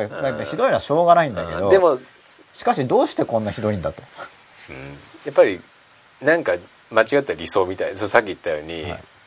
感情のいいとこだけをはいこう伸ばして、あそうだからいじいわゆるしつけでいい子教育やっちゃうと、うん。その自分じゃない自分が肥大していくんですよやっぱり、うん。うん本人も子供も否定していくから、そうですよあいい子にねなろうと思って、っていうその感情が出てきた時にやっぱり許せない。うん、で他者にそこだからみんな持ってるわけですよね、基本はやっぱりね。そうですよね。バリエーションを。うん。だからそれ本当はそれだけの話なんですけどね、うん基本的なパターンですね。でもさっきいいですね。その感情は複雑に行動はシンプルにってめちゃめちゃ分かりやすいですね、そうそう分かりやすいですよね、うん。うん。それはなんかいいっすね、じゃあぜひ。多分スローガンに。スローガンですね、うん、でも感情複雑でいいじゃんっていうのはうん。複雑な方がいいと思う。ね。それがいわゆるやっぱなんだろう感受性があるまあそうですよね。ん。だけどその複雑な感情にやられて自分がぐっちゃぐちゃになっちゃうんじゃなくて、複雑な感情を持ったままでうん。なんかよしよしっていうか、うん。みんなこっち行こうねっていうふうにこういけるっていうのが大事なんですよね。行動がシンプルにできないって複雑な感情があるからこっち、うん。こっちこっち、こっちって言ってなんか自分がぐちゃぐちゃになっちゃってる、うんでもいろんな感情があるけどその、うん。でも自分の心だから、うん。いろんな感情があるままでみんなみんなはこっちだよっていうふうにこう行動は普通にこうそのままいけるっていうか、完全にピチピチって対立が合ってるってイメージじゃなくて、うんなんか本当うん。た少しはいちょっとそれるやつもいるけど、うん。まあ大きくこっちにみんなで歩いてってるよねぐらいのイメージだと思うんですよね。ピタッとあの揃って更新するとかっていうのはなんか無茶な話を言ってるんであって、うん、でそのさっきのはい。子供をですね、怒るっていう時に、まあこれが子供吉田さんがいますよね。まあ誰かわかんないけど、じゃあ例えば吉田さんの親か誰かがいて、それがこう、怒るとするじゃないですか。怒る時って普通吉田さんの何かの性質に対して怒りますよね。で、人間ってあの、伝染する、まあ影響を受けるんですよ。伝染して関与されて。そうすると、この話ももう何度か出てきてると思うんですが、要は、この時に、この赤丸の対象に対して怒るというパターンを目撃して体験しますよね。このこ子供よささんの中にある赤い要素があり、それを周りの大人か誰かが、うん。そんなのもダメだって怒ったとするじゃないですか。うん。そうすると、この赤丸要素に対して怒るという行為を目撃してしまうし体験しますよね。そうすると、この赤丸に対して怒るというパターンそのものが映るんですよ。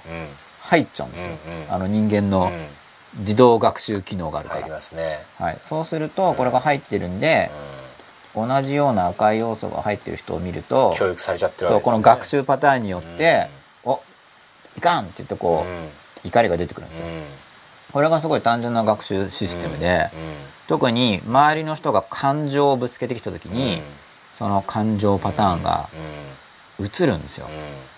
で、だから、そのオリジンを考えるんですけど、これ誰から来たのかなとかっていうと、あ、あの人のパターンが映ってるみたいな。で、普通は結構やっぱ親のパターンがどうしても多いですよね。育ての親、ちっちゃい時いるから。だから、嫌がってても映っちゃうんですよ。これが多分吉田さんが昔言ってた、心、なんだっけ、女性は心では自分を嫌ってても本能が好きになってればいいみたいな話あったじゃないですか。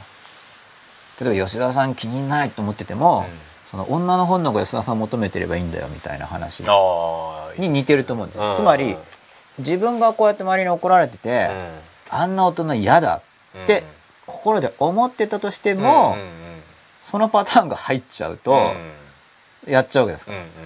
つまりその意識の自分の好き嫌いと、本当にやっちゃうのが違うわけですよ。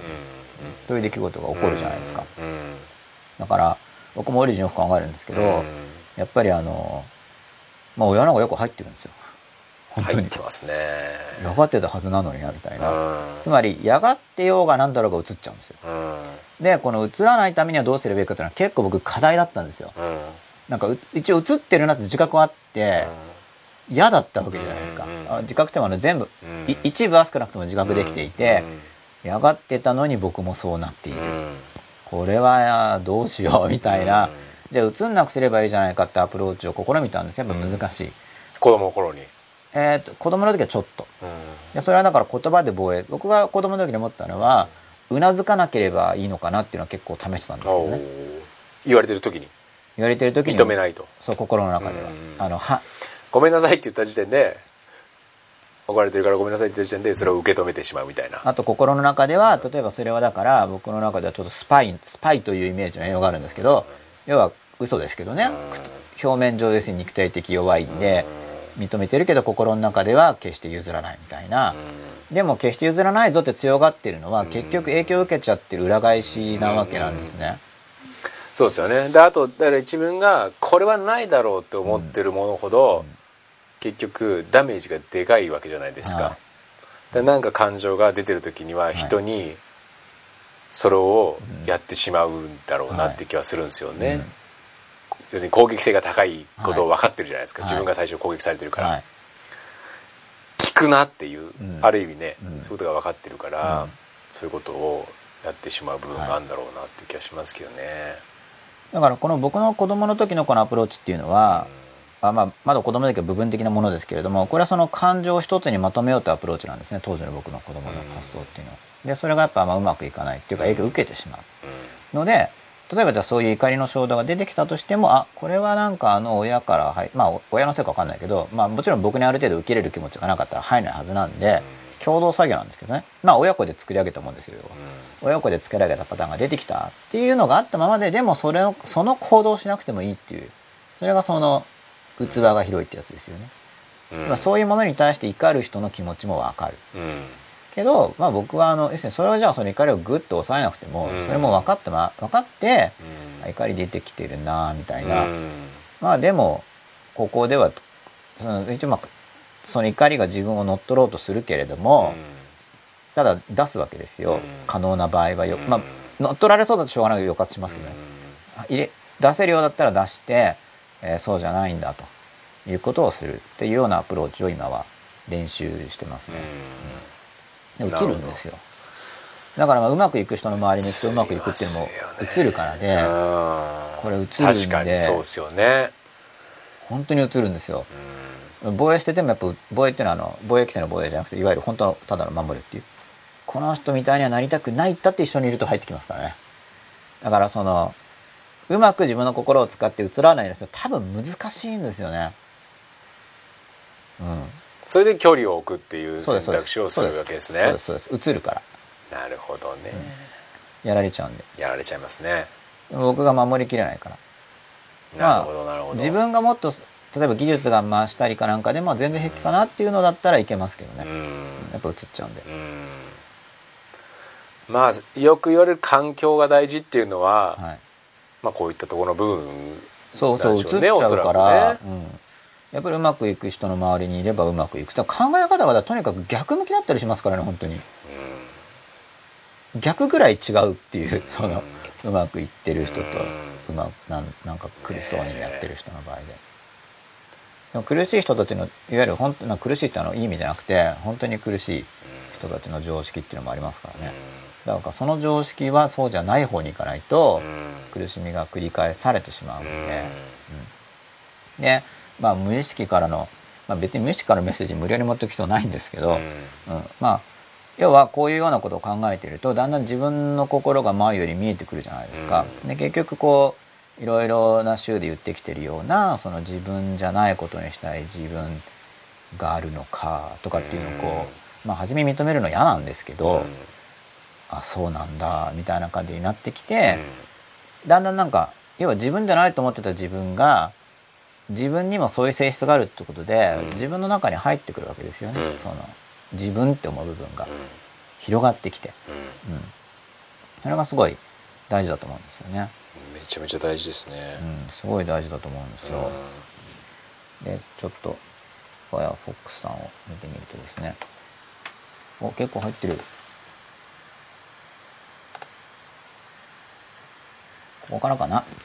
31分前伊沢ホマゴバヘさん芸術家の中に精神病院に入ってる人がいるのもそういう内的な美だとか心理だとかを追い求めすぎた結果かもしれませんねうん、やっぱそうだと思うんですよね。だからその美とか心理だとかが主導権握っちゃってるんじゃないですかね。うんそのまあ美そのものかはわかんないですけれども、追い求めたことによって。まあ、ちょっと僕今の本当推測で、実際にそういう芸術家についてよく詳しく知らないんで、どういう精神状態かとよく分かってないんですけれども、うん。まあ美だとか心理だとか追い求めるときに美でないものの否定とかっていうのをやってっちゃうと、まあそれが自分じゃないものの自分っていうものを肥大させるんで、うん押し込めると、うんうんそれがだんだん支配的になることも考えられますしね。力持っちゃうことが。そうですねなんでなのってなんでなのってさんなんでなノートさんかな？なんでなノートです。あ、書いてあった。なんでなノートさんですね。なんでなノートです。同じ夢って夢の中でしか出てこないストーリーなのですが、同じシチュエーションで見続けたりしてます。夢って面白い。ああ、面白いですよね。この同じシチュエーションで見続けるっていうのがまた興味深いですね。うんあ、そう、そしたらちょうど無意識からのメッセージって題なんで、うんまあ、すごく単純に解釈すれば、やっぱり伝えたいものがあるんじゃないかなと。要は、繰り返し繰り返し出てくるってことは、どういうことですか？同じシチュエーションで見続けたりしてると同じ夢が出て、同じシチュエーションの夢を、そう、何度も何度も。で、夢の中でしか出てこないって書いてあるんで、うん普段現実に体験してるわけでもないし、うん普段の自分の想像の中でも起こらないけれども、夢の中ではどうも何度も何度も出てくる。うんっていうものがあるっていうことだと思うんですようん。あれ夢判断読んでた人と別ですよね。別ですよね。だから、まあ何度も何度も出てくるってことは、うん。その無意識の側からするとですけど、でも無意識の領域の中で動いている何かからするとですけれども、もう夢とかじゃないと、なんか聞いてくれない？要するに意識レベルが下がりますから、夢の時って。で、まあうん夢たらいろんな解釈あるんですけどね、うん。夢とは何かについても。まあ、僕の現在の、僕が、僕が現在同意している立場、同意っていうかまあ、そうじゃないかなぐらいそうじゃないかと思う立場は、やっぱり無意識側の何かが繰り返し伝えようとしてるんじゃないかなって思うんですよ。だから、まずこの、まあもう自覚あるわけですよね、同じシチュエーションっていう。これをだから、まず書き出してみるといいと思うんですけどね。なるべく細かく、うんあの、夢の中で起こる順序で、うん書き出してそれをこう想像していくとあこれ何度も起こるよなって分かってきますよね。でこれがだから無意識からのメッセージだっていうのが大事なんですよ。あのうん意識って創作できるんでつまり人間の心ってねじ曲げられ自分の中で自分のことをねじ曲げられるんですよね。うん。これがなんか話をめ難しくする。きだから真っ裸って思って真っ裸もだから強引に絶対真っ裸とかってまた逆に変な圧力がかかっちゃって真っ裸にしようとしちゃってそれは真っ裸じゃないじゃんみたいな話になっちゃうんですよ。だからあの圧力かけると変わっちゃうんでそこにとにかく注意しないといけなくてでもここはやっぱり体得するしかない部分。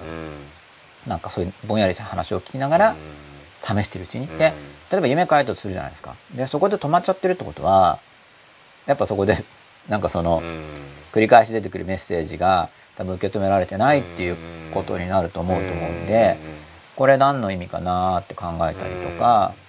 でだから大事なのはあの続き。で続きを創作しないってことなんですよ要は創作できちゃうんで人間って。うん。つまり無意識の領域のことを妄想できるんですよ。例えば現実世界にこの物質世界に対して妄想できますよね、まあこの保証妄想の話とか出てきましたけれどもそれが、まあ、あと妄想で起きやすいのは相手の感情。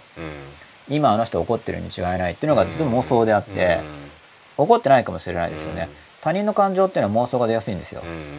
その時現実だと思ってるじゃないですか。外れてても。あ今今あの人ムカッとしたって思ってる時に現実だと思ってますよね。で外れてたらだから妄想なわけじゃないですか。他人の感情の推測は妄想が出やすい。特に妄想が出やすい部分なんですけどあの確認しないから普通、うん。本当って現実とのすり合わせをしないんで。でまあ妄想っていうのは出るわけですけど、うん。その外部世界において自分の中の無意識的なことにも妄想を出せるわけですよ。例えば夢を見ました書きました。でその続きを創作しちゃったら本当の夢の世界じゃなくて夢の世界にを妄想しちゃうんですよ。これどっちも心の中の世界だから少し概念が捉えにくくなると思うんですけど吉田さん通じてますよね。そうですそうです。だから夢の続きとかを考えるときに創作しちゃいけないんですよ。なるほどなるほど。でこれが今見えてるのはここまでだと。うん、で続きは勝手に作っていけないんですよ、うん。で僕がその時にイメージのようでしてるのが、うん。昔これ本で読んだなんか物資あの仏像を作る人は、もう本当かわかんないですよ。話してただけなんで、うん。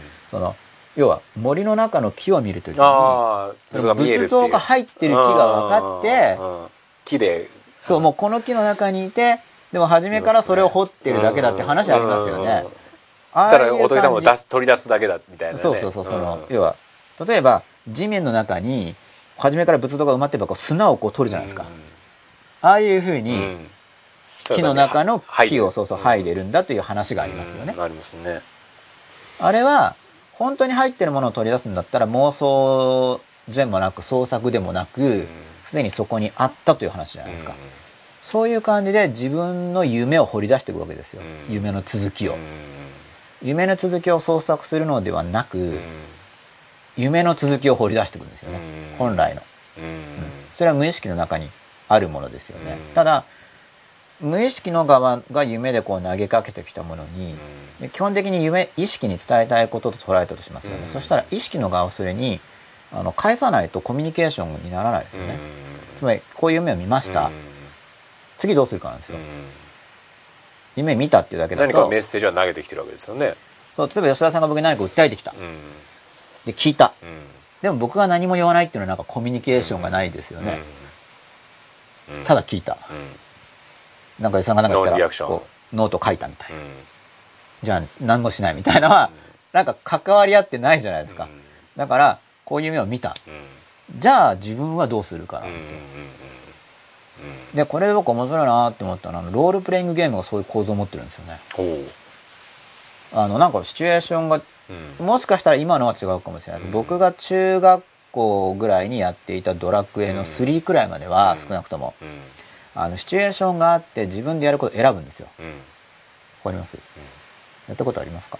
なんとなくコマンドを？なんかもう、そう、コマンド選ぶんですよ。はいで、選ぶとなんか起こるんです。あの、うんコンピューターの世界で。うんで、すちょっと進むんですよ。で、うんまたなんか起こるんですよ。うんで、また自分で選ぶんですよ。まあうん、自分のこういう状況の中でどう動くかとかも選びますけど、そういうことをするんですね。環境があって、それに対して自分で選ぶということを行うんですよ。で、僕たちのこの現実の人生もそういう構造を持ってるわけですよね。なんか出来事が起こりますよね。それに対してどうするかじゃないですか。関わってきますよね。うんところがこれも、この現実世界とのコミュニケーションが落ちちゃってる人っていうのは関わっていけないんですよ。聞いてるだけ、うん出来事を受けてるだけでうん、それに対して自分がどうするかというのはない。だからドラクエとかでは敵が出てくるとなんか曲がグワングワンってなるんですけど、なんかずっと聴いてるみたいな生き方。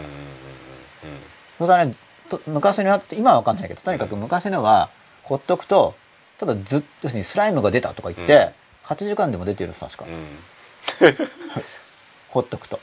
コマンドだけで、選んでないんですよ。で、そうするとなんかゲームやる気ないじゃないですか。でもそういう人生の人がいるんですよ。出来事が起こって曲が鳴ってて、自分は関わらないんですよ。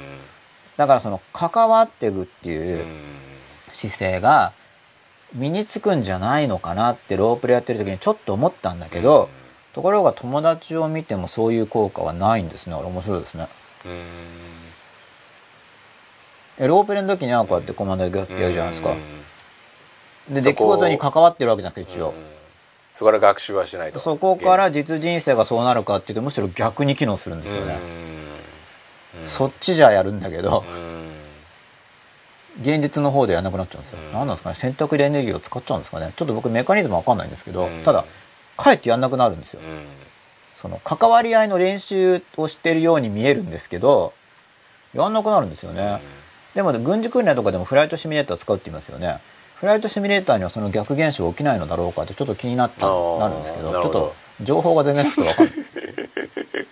なるほど。やロープレイでは現実に関わる あれをやろうとしてる人はやっぱりもう初めから本物のためっていうのがすごい強烈にリンクしてるからですかやっぱり。場所が違いますもんね。怒んないですからねあのロープレイのは。やっぱ現実とのそっくり感が重要なんはいですね。冒険に出るためにドラクエやらないですからね、あそっか。僕は冒険ねやる、出るための予行練習としてあの世界に慣れちゃうと、この世界は違うか違らう逆ですよね。なんかあれって言ってやれなくなるんですかね。やっぱシミュレーターだってにお一緒だからできますかね。多分ね本物を求めてる。理由はこの現実の似姿になってないから関わり合うっていう構造だけを提示されても、あのリンクしないんでしょうね。関わり合うっていう部分だけでは。うん、だその前も言ったかもだから映画とかも見方ってうん。2つあると思うんですよね。すごいやっぱり現実のさ参考としてうん。映画を見るか、は全然自分の世界は置いといて、いはい。ファンタジー的な要素として映画を見るかっていうのを、まあ、音楽とかもそうだと思うんですけど、はい。多分全部そうだと思うんですよね、うん。漫画もそうじゃないですか多分、うん。そうですよね。いろんな読み方がやっぱりうん。ます。それからヒントを得て、うん。これ使えそうじゃんとか要するにはい。こうなんかエネルギーもらって、うん事実行動とつなげていくのと、もうこっちでの世界で完結するかっていうね、はい。でも現実の方に落とし込むっていうのは僕はとにかく大事だと思っててうん。まあこう心の中の世界とかはしますけれどもうん。でも心の中の世界ってだから自分でねじ曲げられるから自分で自分が不正しちゃう場合があるんでやっぱりこう剣山として現実世界の方をうまく活かせるってうん。いうことを、まあ、とにかくまず重視してうん。うん。それをよっぽど安定的に作り上げた後に内部に入っていく方が安全だと思うんですね。だからうんさっきの芸術家の人っていうのがいましたけど多分現実の足場が弱いんですよ。うん。心の中のことっていうのはだからもともと人間はこう捉え引きずり込まれてしまうんだけど、うん。でも吉田さんが家族がいますけど、うん。そうすると家族というのは現実に位置してるから、そことのつながりとか足場っていうのがあるとまあ帰ってきやすいんですよね、足場があるから。だから、うんだから僕もその引退して考えるって言いますけど、そのリトリートは短期間にしないと危険おそらく。うん。だと思うんですね、うん。まあ本当の最後のリトリートねあそうちょっとこもって自分を考えめるっていうのは足場を失う危険性があるんですよ、うん。戻ってこれなくなっちゃう戻ってこれなくなっちゃう。うん。だからその戻ってきた後でさらにみんなにそのそこで掴んだものを伝えようとか、うんなんか、その先うのん、また本を書くとか、うん結局そこでも完全遮断ではなく、うん。ちょっとみんなからもらった手紙読むとか、うん。現実との関わりを持ってないと、そっち行っちゃうから 帰ってこれなくなっちゃう危険性があるんで。で現実の足場構築をしてからじゃないと危ないんですよね、人間ってやっぱそっちに行くとそっちに向かってしまう傾向があるんですかね。あるんだと思います。やっぱあるんですかね、だからまず現実の足場をしっかり持った上で見ていかないといけないなとは思ってるんですけどね。だから現実を捨ててはいけない、と。僕はまあそうしないとそもそもだから現実の存在意義がないことになっちゃってでそっち行っちゃうんですよだから中にとらわれると、そうですよね、ここの世界で十まあなんてリア充ですよね、うん。リア充って言うんですよね。リア充であるありながら心を見るうん。ようにしないちょっと危険な時代にはなってきてますけどね。とだからその現実との足場が人間は大事ですよねっていうのをわざわざ言わないといけないよっていうあのフィクションとかが多くなってきたからバーチャルリアリティそうですよとかね、ちょっともう境目がねそう曖昧になってそうきてますもんね。そうだから足場をまず持たないといけない、うんうん。まあ、だからそういう現実の人間との関わりとかっていうのを持った上でバーチャルの方はちょっと探検、うん、そっちがメインになっちゃうと捉えられちゃうだからバーチャルの方から帰ってこれなくなっちゃってる人がもしかしたら結構増えてきちゃってる部分もあるんでしょうね。だからもっと現実との関わりを持った上で、う持った上で娯楽としてやれば別に娯楽なんですけどそうですよね。なんですそっちの方が強くなっちゃうと逆転現象が起こっちゃうんで、そうでしょううんね。それは避けた方がいいんじゃないかなと思うわけなんですけどだから夢から夢が来た時もその関わり合っていくっていうのは、うん。じゃあその夢で繰り返し出てくるシチュエーションに対して自分はどうするかなんですよ。これは前ちょっと言ったと思うんですけど想像の世界で女の子が川でボチャンと落ちましたと。でその時に真剣に考えたら想像の世界だけど助けを呼ぶとか自分も飛び込むとかなんかするじゃないですか。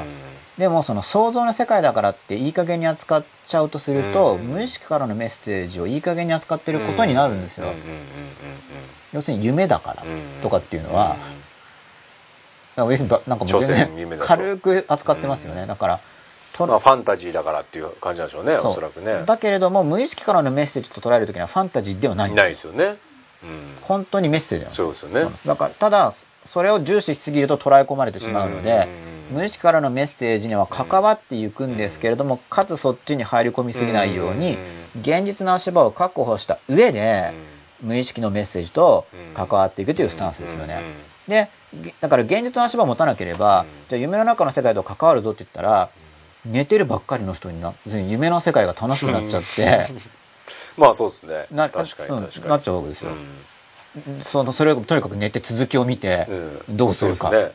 でそれ楽しいですけど、そね。そっちがメインになっちゃうのはうんアンバランスということですよね。だから1週間ぐらいの、いや本当に帰ってこれるんですよ。うん。1週間で帰ってこれるんだったら、そういうのいいかもしれないけど、現実の足場がしっかりしてないとダメなんです。責任感とかがないと、そそんな映画も結構あるっちゃありますね、そこだったらね、はい。夢の世界で関わっていって、じゃあ自分はきちんとどうするかっていうのを考える。そうすると続きが出てくるはずなんですよ。真面目に取り上げたから。うんだから取り上げてなければ作り返してあ聞いてくれなら続きをみたいな。うん。じゃあ今度はこう、うん。そこでそれがコミュニケーション。対話？前から言ってる。だからそういう無意識との対話が、まあ、起こり始めるんですけど、うん。そもそも対話っていうこと自体をやってないとだからその対話が起こらないんで、夢の中でも真面目に夢るって単語ないですよ。真面目に夢る。夢するっていうんですか？生き夢る。生きる。夢ってますか？夢る。夢夢んないといけないんいいじゃないでですすか真面目に。これから使いましょう。夢の世界においても、そっちはそっちで。夢んないとダメっすよね。みたいな感じで。まあだから夢を昔はだから夢とかなんかお告げとかって言われてて、で日本でもお告げじゃないけど他の、まあ、夢もだから主観的解釈と客観的なんかいくつか解釈がですね自分の側の相手に対する気持ちが出てきてるっていうのが主観側の解釈で相手の側の気持ちが自分で目で見るっていうのは客観的な解釈ですよね。で客あ客観的なのはいわゆるあの客観と違うんだけどその他人の思いが入ってるっていうのはまあ認める人と認めない人が当然いるわけですよ。うん。まあ、主観の側が入るっていうのはほぼ多くの人が認めているもの。で他人側っていうのはでも妄想的な部分の場合もあるわけですよね。あるはずですね、ね。でも実際のところがだから検証しづらいんで、まあ正夢っていうのもあるわけですけど、他人のが入ってるんじゃなくて主観的推測が当たったうん。とも考えられるわけですからね、うん。結論出すのはなかなか難しいと思いますけど、うん。夢の世界。で夢の世界と関わるだけじゃなくてこれあの想像の世界ともだから関われるんですね。うんうん実はうんうん。自分がなんか想像しますよね。それに対して自分はどうするかってきちんと考える、そうすると想像の世界で次の展開がまた出てくるんですよ。それもだけど、妄想しないことがだから大事なんです。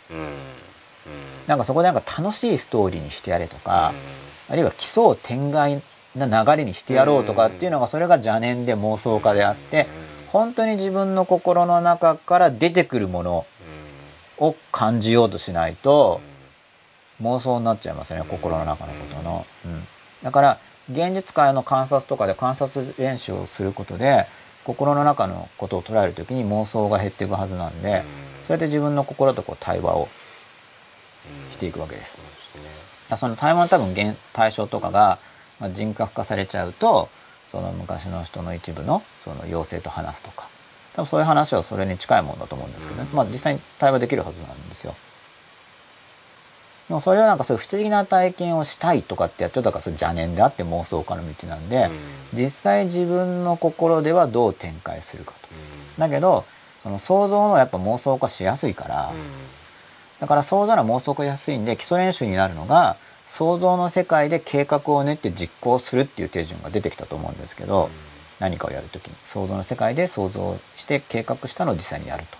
それその現実とのリンクをもうちょっとつけといて、うん、要するに妄想的想像ともうちょっと現実的な想像っていうのが感覚的に捉えやすくなるんですね、そういうことやっていると、そうしないと例えば計画レベルの想像でも妄想的な人っていっぱいいるん。ですよ、明日これやろっかなパパみたいな、やらなかったら妄想なわけですよね、それも妄想的な想像する習慣をつけちゃってることになるんで、もちろんその試行錯誤の段階ではこうしようかな、ああしようかなっていう中には、まあ、やらない想像入ってきますけど、結局じゃあこうしようかなっていうのをこう繰り返し想像して、その通りにやるっていうのは、そこは本当に実行するなら、妄想的な想像ではないですよね。まあ、計画本当に計画ですよね。そういうふうに想像を妄想的じゃないように使うことを練習することで、無意識からのメッセージが届きやすくなるわけですね、妄想的になりにくくなる、それを基礎練習になる、でも結構今僕僕は結構ネガティブな妄想してるのが夢に出てくるパターンが多い気がしますね。それ吉田さんですか、うん。ネガティブな妄想不安ですか？多分そんなんじゃないですかね、その夢をやっぱり受け止めて、ね。うん夢見る時はですね。はい。最近ね見てない気がする夢をスタートにしてあの自覚的な想像でやるっていうのも結構楽しいと思いますよ、うん。まあそういうのやってる子供もいるんですね子供の時に、なうん。僕もちょっとやってましたけど。うん。やっぱ夢の中で繰り返し出てくるシチュエーションってやっぱあるんですよ、うん。まあ、今で、まあ、僕らのシチュエーションとかもう場所ですけどね。土地みたいな。何個かあるんで。でもないいハッピーな夢見る時の、し心理状況ってどういう状況なんでしょうね？うんまあ保証的であることもあるでしょうし、うん。ハッピーでいたいよって願望投影かもしれないしでもそういうのだから見ていくことなんですよね、あ僕だからちっちゃい時に夢見の練習してたんでこれも言いましたよね。要するに自分の見たい夢を見る、要はその時にはその夢に対する立場が夢の世界は現実ではなく単に自分の想像に過ぎないという立場なわけですよ。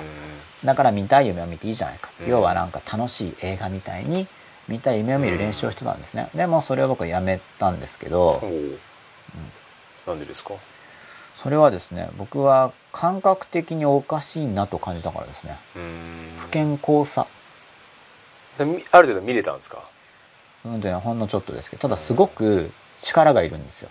その見るために？ねじ曲げるような。ああそれは見,、ね、見るために？夢の中の出来事を変えるために夢見てる最中に。最中に自分なるなるほど。自分が見たい夢に変えていくわけですか？こういうそう。それが大変なんですよ。エネルギーを使うんです。で大変だからじゃないですよ。う、うん、大変だからおかしいんじゃなくて、おかしい 感じがする。なんか。そううん。見なきゃいけないんじゃないの？夢は。夢だから、うんっていうかだから夢はだから自分で作ってるもんじゃなくて意識的に作ってるもんじゃなくて出てくるもんじゃないですか、あくまでも、うん。だから出てくるもんだからっていう、うん。まあそんなまあこれは僕は当時の子供の時の感覚よりもかなり今明確化して喋ってます、うん。そこまで明確化してないです。あの子供の時は、うん。夢の台本を自分で書こうとしてるわけですもんね。まあそれは試みましたねそのレベルは、ただ実際にそういうふうに展開するんじゃなくて夢の最中になんか書、き換えるわけですねこうじゃなくお告げの台本を自分でガーッと。ガーッとっていうかまあその場面で、まあなんだろう。まあ映画で力だと超能力みたいなもんですよ、うん。だけどそれはなんか違う。疲れるからじゃないですよ。そもそも違う。つまり練習すれば疲れなくてできるようになるかもしれないじゃないですか。でもそっちを目指すのはなんか怖い。うん。直感的になんかうん違う気がするって思ってそういうみ練習はやめたわけですね。で結局今の立場からするとやめてよかったなと。うん。うんつまり結局だから無意識的なものが夢を通して伝えようとしてる時にもう全く聞きないってことじゃないですか、うん。出てきてるのに。要するにそれに対して自分が関わ,、ね。関わってるんじゃなくて、うん。変えてるわけですから、うん。吉田さんが何か言ってそれに対して僕が答えるんじゃなくて、うん。吉田さんが何か言った時に、言うことをグググって変えちゃうって話だから、うん。いや俺それ言ってないよって感じじゃないですか、つまり妄想的な夢になってしまう。んまあそうですよね。夢としての夢まあ自ではなく、分に都合のいい方夢としての夢じゃないんですよ、うん。そうなってしまったら、うん。何の気づきもなくなってしまうっていう。うんただ子供の時はそこまで思ってなかったんですけれども、うん怖いぐらい、うん。よく気づきましたね。いややっぱだから抵抗してるのが分かるから、うん。変えられたがってないわけじゃないですか、自分じゃない何、うん。なんかまあこれはこれは当時の言葉です今の僕が言葉にするなら自分ではない何かの力。うん。うんしかも自分より大きそう。うん。それをなんかやるのはちょっとやばそううんっていうような感じですね、うん。言葉にするなら、うん。言葉にするなら。でそういう言葉を当時使ってたわけじゃないです。当時はなんかちょっと感じてただけ。で今の立場からしてもそれはねじ曲げだから、うん、だからねじ曲げるんじゃなくてその夢の中の出来事に対してあじゃあじゃあ僕はこうするぞって関わっていくのは別にねじ曲げてなくてねじ曲げてるんじゃなくてその世界を認識して自分がどう関わるかですよね、うん。それはあのいいはずなんですけど。夢を夢としてうん。真面目に扱ってるから、だから妄想的になりやすいんですよ、うん。夢夢だって現実世界でも結構妄想的になりやすいですよ。うん要するに川ザネとかそうなんですけどこうしたらああなるんじゃないかっていう、もうもうすでになんか妄想が入ってて、うん。いやそっち行かないぞみたいな、で真面目に取り合ってないじゃないですか。だからあんま先のこと予測できないから、出来事があった自分はこうする。今度何が起こるかなこういうことになったよじゃあこうする。っていうふうにこう関わっていく感じ、うんちょっとずつうん。こうする。こうが起こったこうする。そうするとなんか生きてる感覚っていうのがつかみやすくなるんですよ、うん。だから生きてるんだからなんだか分かんないって人はなんかそういう関わり合いが多分弱くうん。なっていてうん。受動的にあの流されて生きてる感じにうん。なってるんだと思うんですね。で無意識からのえメッセージという内容なのは無意識からのメッセージだから聞かなくなっちゃうんですよね。心のことを勝手にねじ曲げると。うんで夢とか思い出すとやっぱ夢っていうのはもともと多分無意識的なものであることが多いと思うんで、起きてる時にそのじゃあこの夢に対してよしこうするぞっていうシーンをきちんと想像するんですよ。うんで想像すると続きが出てくるわけです。ただ続きを出てきてる時に創作しないように気をつける感じ。あくまでその無意識側の続きで。でまた自分でどうするかってやっていくと。うん先を急がないともう先を急ぐことはもう妄想への道ですよね。うんまあでもそうっすだって急ぐ時点で自然的スピードよりもこんなこと言ってるこんな夢見たからおそらくこうに違いないみたいになっちゃうと違うわけですよね。うん、よくわかんないはずですよね、うん。とりあえず。そうね。でまあそういう時はそういう夢を見たという見てなんかそのシチュエーションに自分を置いてで、もう一回。うん。で、まあ、そその時自分がどうしてこう覚えてなければ。じゃあそこでなんかどっかどっかに自分視点があるんですよ。あのこういう主観視点でいないかもしれなくてもっと神様みたいに外から見てる視点かもしれないんだけど、うん。夢とかだと。うん。でもどっかどっかの視点から見てるんで夢でも、うん。その視点の自分はうん。じゃあどうするの、うん。そこで。っていうのをきちんと判断して。続きは今夜で。また。そうなんかこう将棋を一手一手打ちますよね。なんかああいうのってなんか対話のなんか比喩っぽいなんか囲碁とかも。一手打つ先手後手ってありますよね。ああいう感じですよ対話って。あパチン。パチンみたいな。なんかうん。夢とか想像がこっちにパチンと打ってきてうーんパチンみたいな。そういう感じで夢とか想像とこう現実とも。も想像とやっていく時の方がゆっくりできるからそれはきちんとできるんだったらやっぱ現実に対するあの練習になりますよね、うん。将棋とかも僕はやってないけどそういう効果もあるのかもしれない、うん。でもロープレが現実の関わり合いを深めないよう、うん。こケースが多いように、うん。将棋もむしろ将棋の方に端的しちゃえば、現実世界の中で現実がこう打ってきたから自分はこっちに打つっていう能力を高めることにもつながらなくなるかもしれないんで、うん。現実世界とも関わってるし、うん。その外的世界ともしっかり関わってるし、無意識的な内的世界とも関わっていって、両方とも関わり合いをしっかりやっていくことで人生の充実感っていうものを感じられてくるはずなので、なんか充実しないって人はそういうの多分弱くなってる。なんかよく夢を追い求めるって言うんですけど僕それ危険性があってずれちゃう。妄想的になりかねないんでそれよりも今目の前にある外的世界の現実ここの中でどういう手を自分を打っていくのか。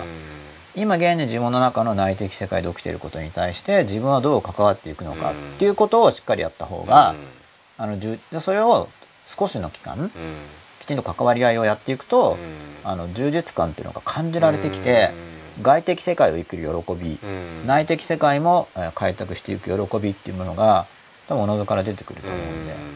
その両まあ体感として得られるそうそう体感としてその体感が大事、そうしないとなんか幸せとか言ってもなんか言ってるだけみたいな、なりかねないんで、うん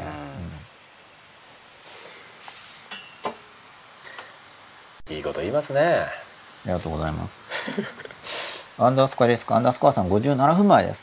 この番組はこういう分野を実生活に支障をきたさないで、無理なくむしろ楽しく興味深く学べて本当に感謝してます。ありがとうございます。まあすごいですねまあでも本当これは、やっぱいろんな事情があって、ユーストリームがあるとかも含めて、ある番組ですよね。うん吉田さんがいたりですとか。うん僕も感謝なんですよね。まあ、僕も成長しますからね、もちろんこういうことをやっていくことで。うん。見てくれる人がいることが本当にありがたいですね。そうですよね。いやこれ本当いるんですね、嬉しいことですね。だから、僕は世の中をバカにした面があると思うんですよね逆に。つまりこういう話僕は大事だと思ってるわけだから。あこんなのみんな見ないんじゃないってのはある意味僕はだって大事だと思ってるわけだから 誰も見ないっていうのはどうせ分かんないでしょみあたいな。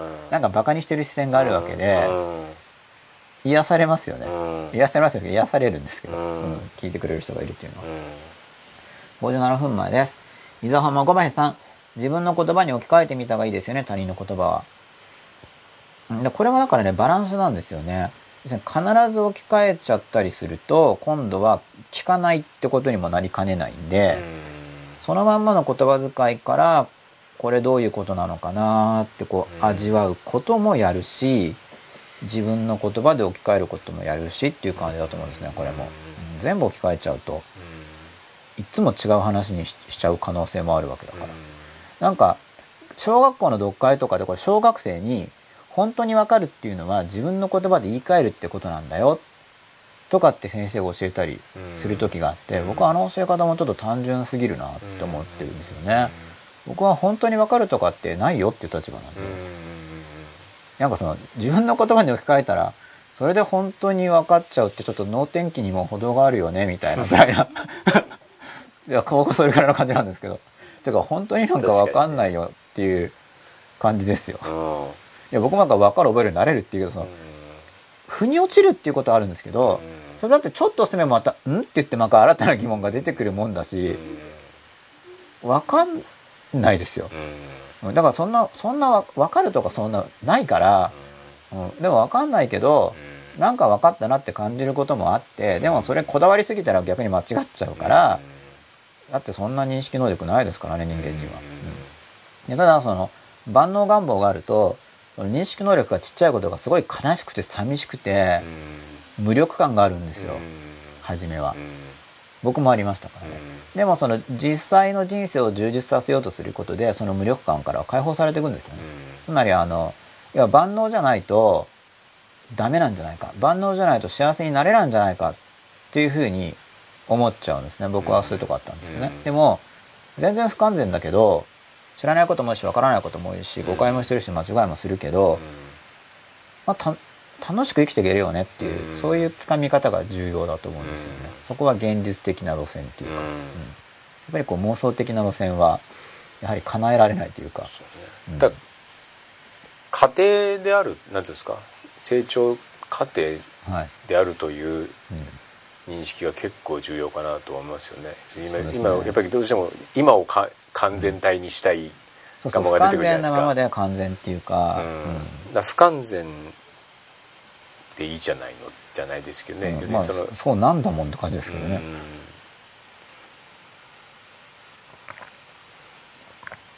人間だものですよ。うん人間と人間だものってその前に何て言ってるんでしたっけ？僕人間だものしか知らない。なんか前にあるんですよあれ。なんとかなんとか人間だもの、うん、うん、そうですね。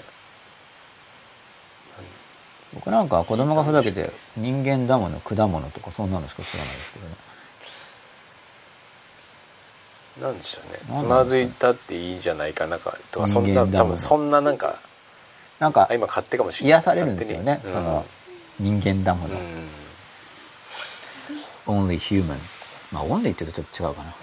もうちょっと無難ダメって感じがありますかね。次はなんでなのってさんです。1時間前。全然関係ないのですが吉永先生の声ってスマップリーダー中居君と似てないですか？似てますか？僕中居君は一応し知ってるっていうのはその中居君の顔が分かるぐらいは知ってますけど声が似てるかどうかになるとちょっと分からない。わからない吉田さんも中居君よく知らないですか？いやわかりますよ。似てるかどうかわからないです、それ似てないってことですよね。うん。多分。いや中居君の声知ってるんだったら。実はああ似てますね。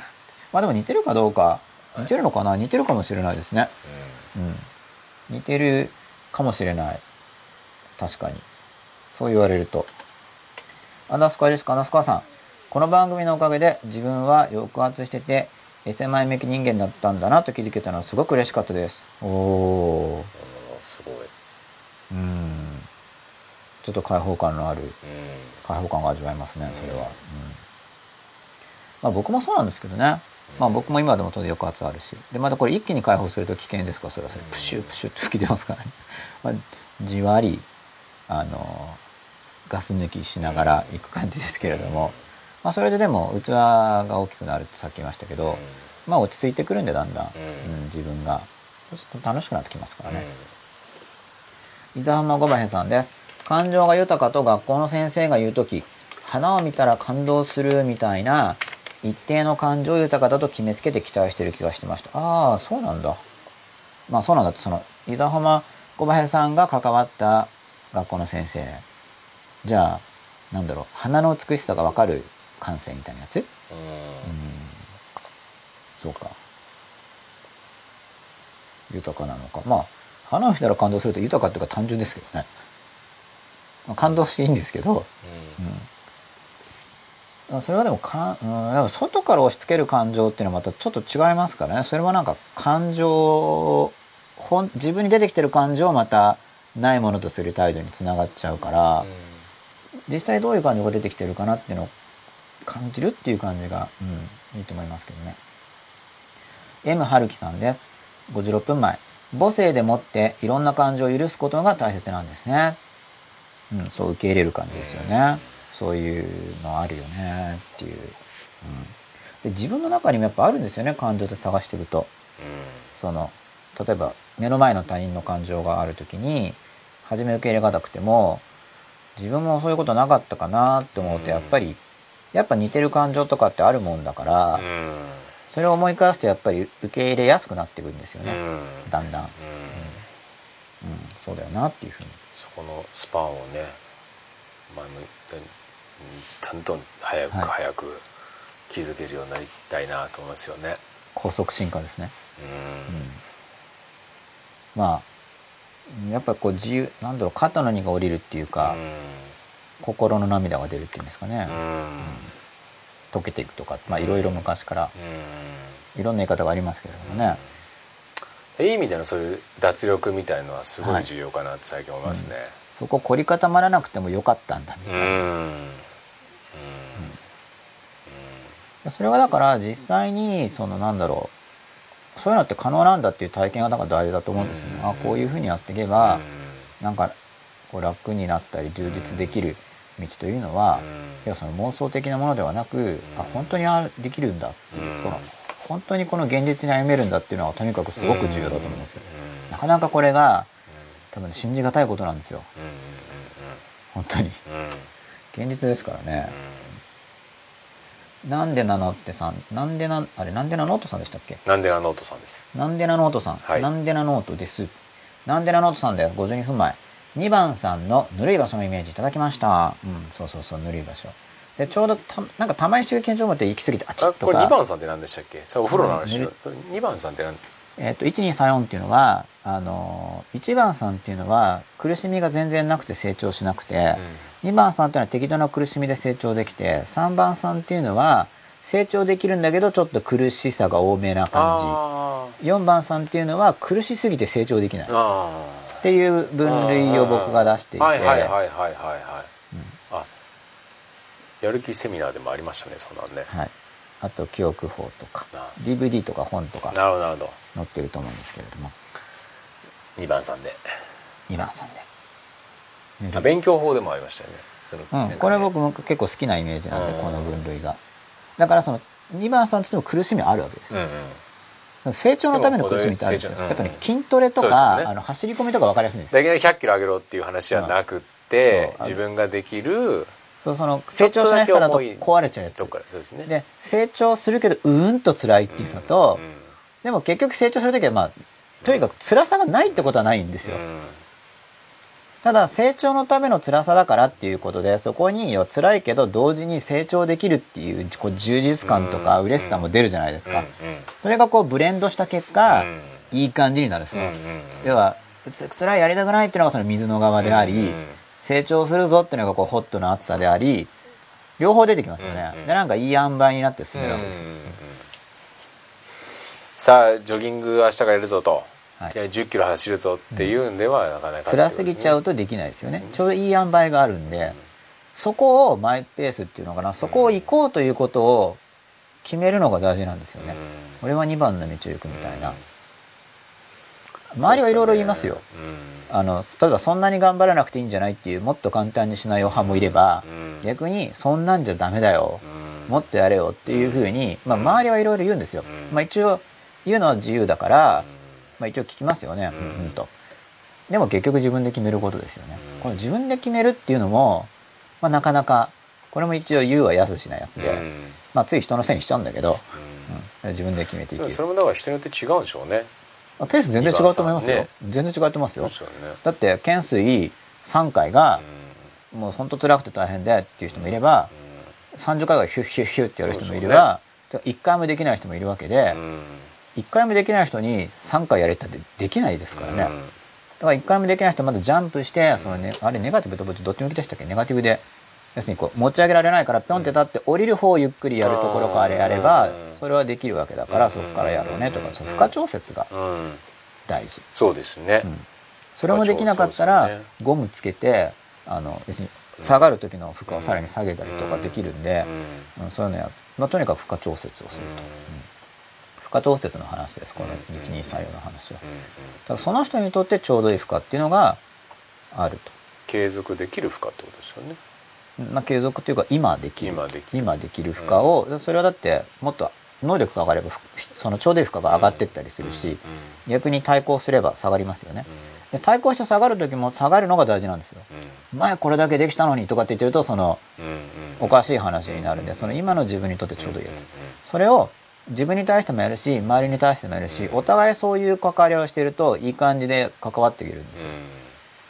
それをせっかく頑張ってんのにお前やんなよとかっていうのは簡単な中に引きずり込もうとしてるしせっかくいい感じにやってる人にそんなんじゃダメだからもっとやれよっていうのも辛い側に引きずり込もうとしてるじゃないですか。なるべくみんなでそのいいところを行こうと。だいいところ行こうっていうと多分世の中のイメージ的にはちょっと楽な側に行き過ぎてる方をイメージする気もするんですけどそれよりはもうちょっと辛いと思いますその進向上していく辛さっていうのは。この123の話をすると多分2番がなんかねぬるすぎるんですよ、一日単語一個みたいな。うん、ぬるすぎ。そこ1だからね今度だからだからその熱いか冷たいかなと思って。3じゃないから2でいこうって僕の話とか聞いて。で1いっちゃうんですよ。結局その真ん中じゃなくて飛び越えちゃってあっちっちだったのが冷たい方に行っちゃうんですよね。だからいや真ん中があるんだよっていうここらもうちょっとやろうねっていう調整して。そこも態度がなぜかちょうどいいところを避ける性質があるんですよね。これも非常に面白いですね。そういいところなんだけどそこは嫌なんですよ。強すぎるか緩すぎるか。いい塩梅を狙っていこうって思ってあの調整しながらピタッと調整しながら行くんですけどいい塩梅のところを行くいい塩梅のところって一番感情が働かないとこなのかもしれないですよね、逆に言うとね。刺激がないん刺激がないでしょうね多分ね。繋がんないんですか多分。なんかそんな気がしますね。多分ね。っちーとかっていう。できちゃうのも見分かるし、冷たかった冷たいとかっていうこうなんかうん。そこに興奮がありますよね。うん。刺激っていうかうん。なんか食べ物とかもいい塩梅だとしょっぱくもないしなんか甘くもないしみたいな感じ、イメージ的にはそんな感じじゃないですか、まあね。まあ、体にいいものも結構そんなものだったり、まあ、体にいいまでそんな感じですよね。ですよね、うんでなんか刺激がないな。刺激ないなみたいなね。体に合ってるから何とも感じないよみたいな感じでうん胃にももたれないしな 食べた気しないなみたいな感じですかね。消化いいよなみたいな感じで。体にいいですもんね。満腹感ないなみたいな感じで。あでも逆にそこを意識したらいいかもしれないですね。うんうん、いい塩梅のところっていうのはね。はいいい塩梅ができるラインですもんね。そうです。できちゃうラインですもんね。そう。で腕立てとかでもちょっと辛い。うん。ところがだからいい塩梅なんですよ、うん。辛さが全くないじゃないですか。辛いんですよ、うん。まあその糞乳の話もそうですけど、その糞乳が入るぐらいですよ。うんうんそうですよね、はい。それは、ねまあ楽勝はちょっと軽すぎ。一回踏んぬぐらいやったら全然ねあそうそうそう。12、ね2回最後はんはんって頑張るとかぐらいの辛さがないと、ちょっとあんま成長しないんで、うん、伊沢浜5番さん57分前。好き嫌いないですよと言っているのにあいつは嫌なやつだとやたらに人を嫌なやつ扱いしている人がいました。まあ人の振り見て我が振り直すですね。まあそうですね。人の振り見て我が振り直すですよね。まあだからこれなかなかでもね本人は気づけないんですよ。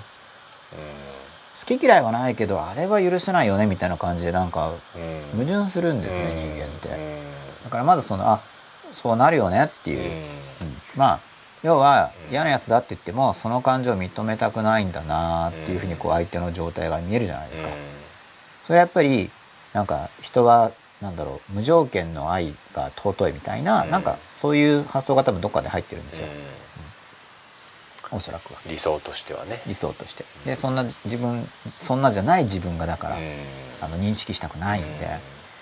伊沢浜小林さん55分前です痩せる時は一気に集中的にやってましたね。週4日生野菜2日魚1日ご飯かパンで週3筋トレ3時間を1月続けて体重14キロ体脂肪率9%としたことがあります。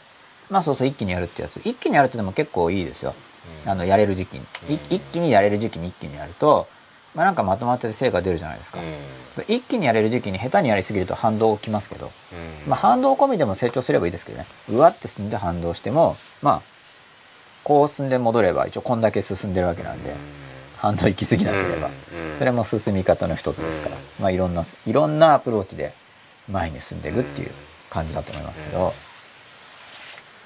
伊沢浜五枚さん52分まです。自己嫌悪や党や親子間の同一視とかいろいろある中で一生成長していくんでしょうね人間って。うん。まあいろいろある中でまあ一生成長していくんだと、うん、僕も思いますね。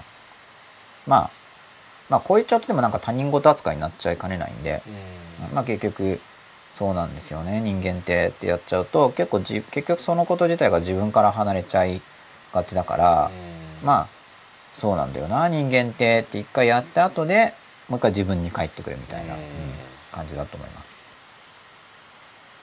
前間152413他者外に対して行動理思抑制。心思考の中で悩む。深いですね。大人ですねうん。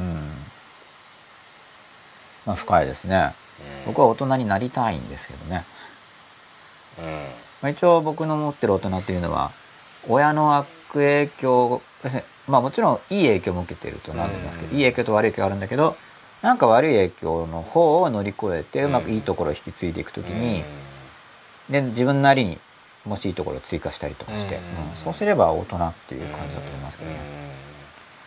プラスマイナス両方吸収してる状態は子供で、そのマイナスをいい感じにうまくやなんとかできると、それが大人って感じするんですけど、ちょっとまだ、ね、乗り越えた感が、まあ、前進感はあるんですけど僕ちょっとまだ乗り越えた感はまだないんですよ、克服したなみたい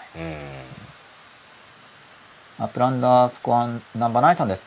親から言われて嫌だったセリフで子供を叱っている自分に気づいたことが多々ありましたああこれはあの電線ですよ。映ったわけですね。親のセリフが。映っちゃうんですよね。めっちゃ映ってますよね、うん、うわ映ってるっていうのがでも気づけるっていうのが本当、うん、尊いですよね、うん、あれって感じで。嫌だったはずなのにっていう、やっちゃうんですよね。だから本当映っちゃうんで、まあだから一緒にいる人は選ぶ方がいいと思うんですけど、まあ、子供の時はとりあえず選べないじゃないですか。親元だから。だからそこはある意味しょうがないんですけど、まあだんだん自分で選んでいい年代になっていきますからね、現代日本のその社会の仕組み的に、うん、映るんですよ。まあだから映っちゃうものなんだよなと思って、でまあ気づいた後でああってこれはあれだ。同じ風にやったって思って。よく感じでそこでなんか、まあ、まずそう認識すればで認識しますよね。そしたらじゃあどう言えばよかったかなってもう一回考えてああじゃあ今度こういうふうなことがあったらこう言うんじゃなくてこう言おうってその代案まで出しておけばやりやすくなるんで、僕これメンタルリハーサルって言ってそのこれ小学校中学年か高学年ぐらいからやってるのかな、その要は起こっちゃったことに対して、まあ、反省、これはこうしちゃったけど代案を出してこのシチュエーションでこうすればよかったっていうふうにその場でそれを何度か繰り返しそうするんですよ、そうすると次に似たシチュエーションがあった時に、そっちが出てくるそうそうそう思い出せるんで、そうすると進化できるそこはなんかただあんなことやっちゃダメだったうわって自分を責めるだけだとまたやるんですよ、だって結局そのし、ね、失敗した事例を、ね、だって結局思い出してます。失敗したパターンを思い出してるわけだから強化してるじゃんっていう、ね、繰り返し繰り返し。そうですね、はい、だからまず分認識する時は繰り返し思い出すけれども、じゃあどうするんだ、でこうしよで過去のシーンでこう想像しますよね繰り返し繰り返し。あと想定シーンでもやる。うん。今後似たようなシーンでこんなことがきっと起こりそうだな。これ類題なんですけどそれもイメージしてじゃあこうなったらこうしようってこうそう何度か。まあ時間の流れで何度か一通り想像したらじゃあもう一回ってこう。もう一回初めのシーンからこうやってこうやってこうやって。その想像の世界で何度か通しておくとやりやすくなるんでこれが反省だよなって昔思ってたまあ本当の反省っていうのは分かんないんですけど自分なりに反省とは何かっていうのを考えてまあメンタルリまあ反省っていう単語が普通に使われてるからメンタルリハーサルっていう言ってるもので。エサンダースコ生島さんです。確かに親の嫌な部分はいくつも映ってしまっています。気づくたびに嫌な気分になります。乗り越えたいです。まあ、嫌な気分になるんですよ。僕もなるんですよ。で嫌な気分になるよねっていうのは結局自分が嫌だと思っていた部分だから、それを自分が合わせたら嫌な気分になるわけじゃないですか。嫌がってたわけだから。あれ、自分にもあるって言ったら、まあ、嫌ですよね。もともと嫌がってた性質なんで。で、それ気づいて、で、だからそれをまたよ抑圧したんじゃなくて気づきますよね。自分はそういう性質を持っている。しかし、それ持ってるけれども、じゃあそういう時にどうするかっていうふうにやっぱりその代案を作って想像してるわけですよ。イマジネーションの世界に。何度か。その通り道を。これがだから現実に関わってるっていうのは、ちょっと前に起こった現実についてどう関わるかっていうのは今度意図的にやってるんですよ。親のパターンで反射的にやっちゃってる時には自分として意図的に関わってないじゃないですか、うん、映っちゃったパターンに乗っ取られてるだけだから、それはもう一回自分に取り戻すために、自分の生き方としてはどうするかっていうのをきちんと検討してきちんと、まあ、ある程度きちんと検討して、それを想像してやっていく、それでつまりその実際にやっちゃった時には関わってなかったんですよ、やっちゃっただけなんですよ。自分に入ってたパターンが反応してやっちゃっただけなんでしっかり自分でその時の出来事に関わってないんですよね、そこに気づいた後でもう一回関わり直すってことです思い出して、そうすることであのやり直せるんですよ。まあそこのシチュエーションの相手は記憶としてはもうそのね間違った対象を向こうが体験してるけれどもでもやり僕としてはやり直してるんですよ。その想像の世界でやり直すということによって、うん、そうですよねまた親そっちにまた親のせいとかになそうやんないとそっちに意識がいっちゃったりしますもんね。もう親のせいにしちゃったら変わらないですね。ねあのとにかく人のせいにすると止まるんで、被害者意識です、ね、はい、うん、親のせいだ。そうですよね。なんか自分は変わらないですよね。うん、人のせいにする性質が強化されるだけという。うん、ミザホーマーゴバヘさんです。考え方が逆というのは納得です。こっちが好きな人を嫌いだったり、そういう人が親だったり、親じゃなくても身近だと面倒くさいですね。うん。まあ、本当身近な人っていうのは自分に対して感情のトリガーにすごくなりやすいんで、もう繰り返し繰り返し起きてる感情衝突のパターンとかも書き出すとすごく勉強になるんですけどね。なんかもうパターン決まっちゃってて繰り返してるんですよ。人間って習慣の動物だから、幸せなパターンも繰り返すけど別に苦しいパターンだって何度でもやりますからね。なんかいつもこの手順で喧嘩みたいな。こうなってこうなって。でこうなってこうどっかみたいな。でその後のこう対立順序も大体共通してるみたいな。でその後仲直りの仕方まで同じみたいな。何度やるんだみたいな話をこう延々と何度でもやるわけですよ。でそれ自覚のせ意識の世界に持ってこないと何度でもやりますからね。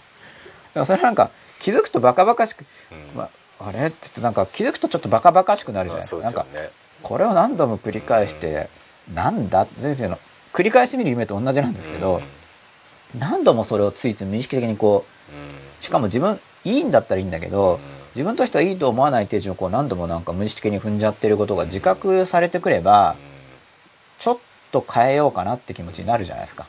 うん、だから身近な人は本当いいですね。あの学べます。つまり繰り返される悪い習慣っていうか失敗パターンが多々ありかつその失敗パターンが出るためにメンタルリハーサルしてもそうすると次に気づけるようになるんですよ。あこれって言ってパターンだと。その時一応気づいてるんですよ。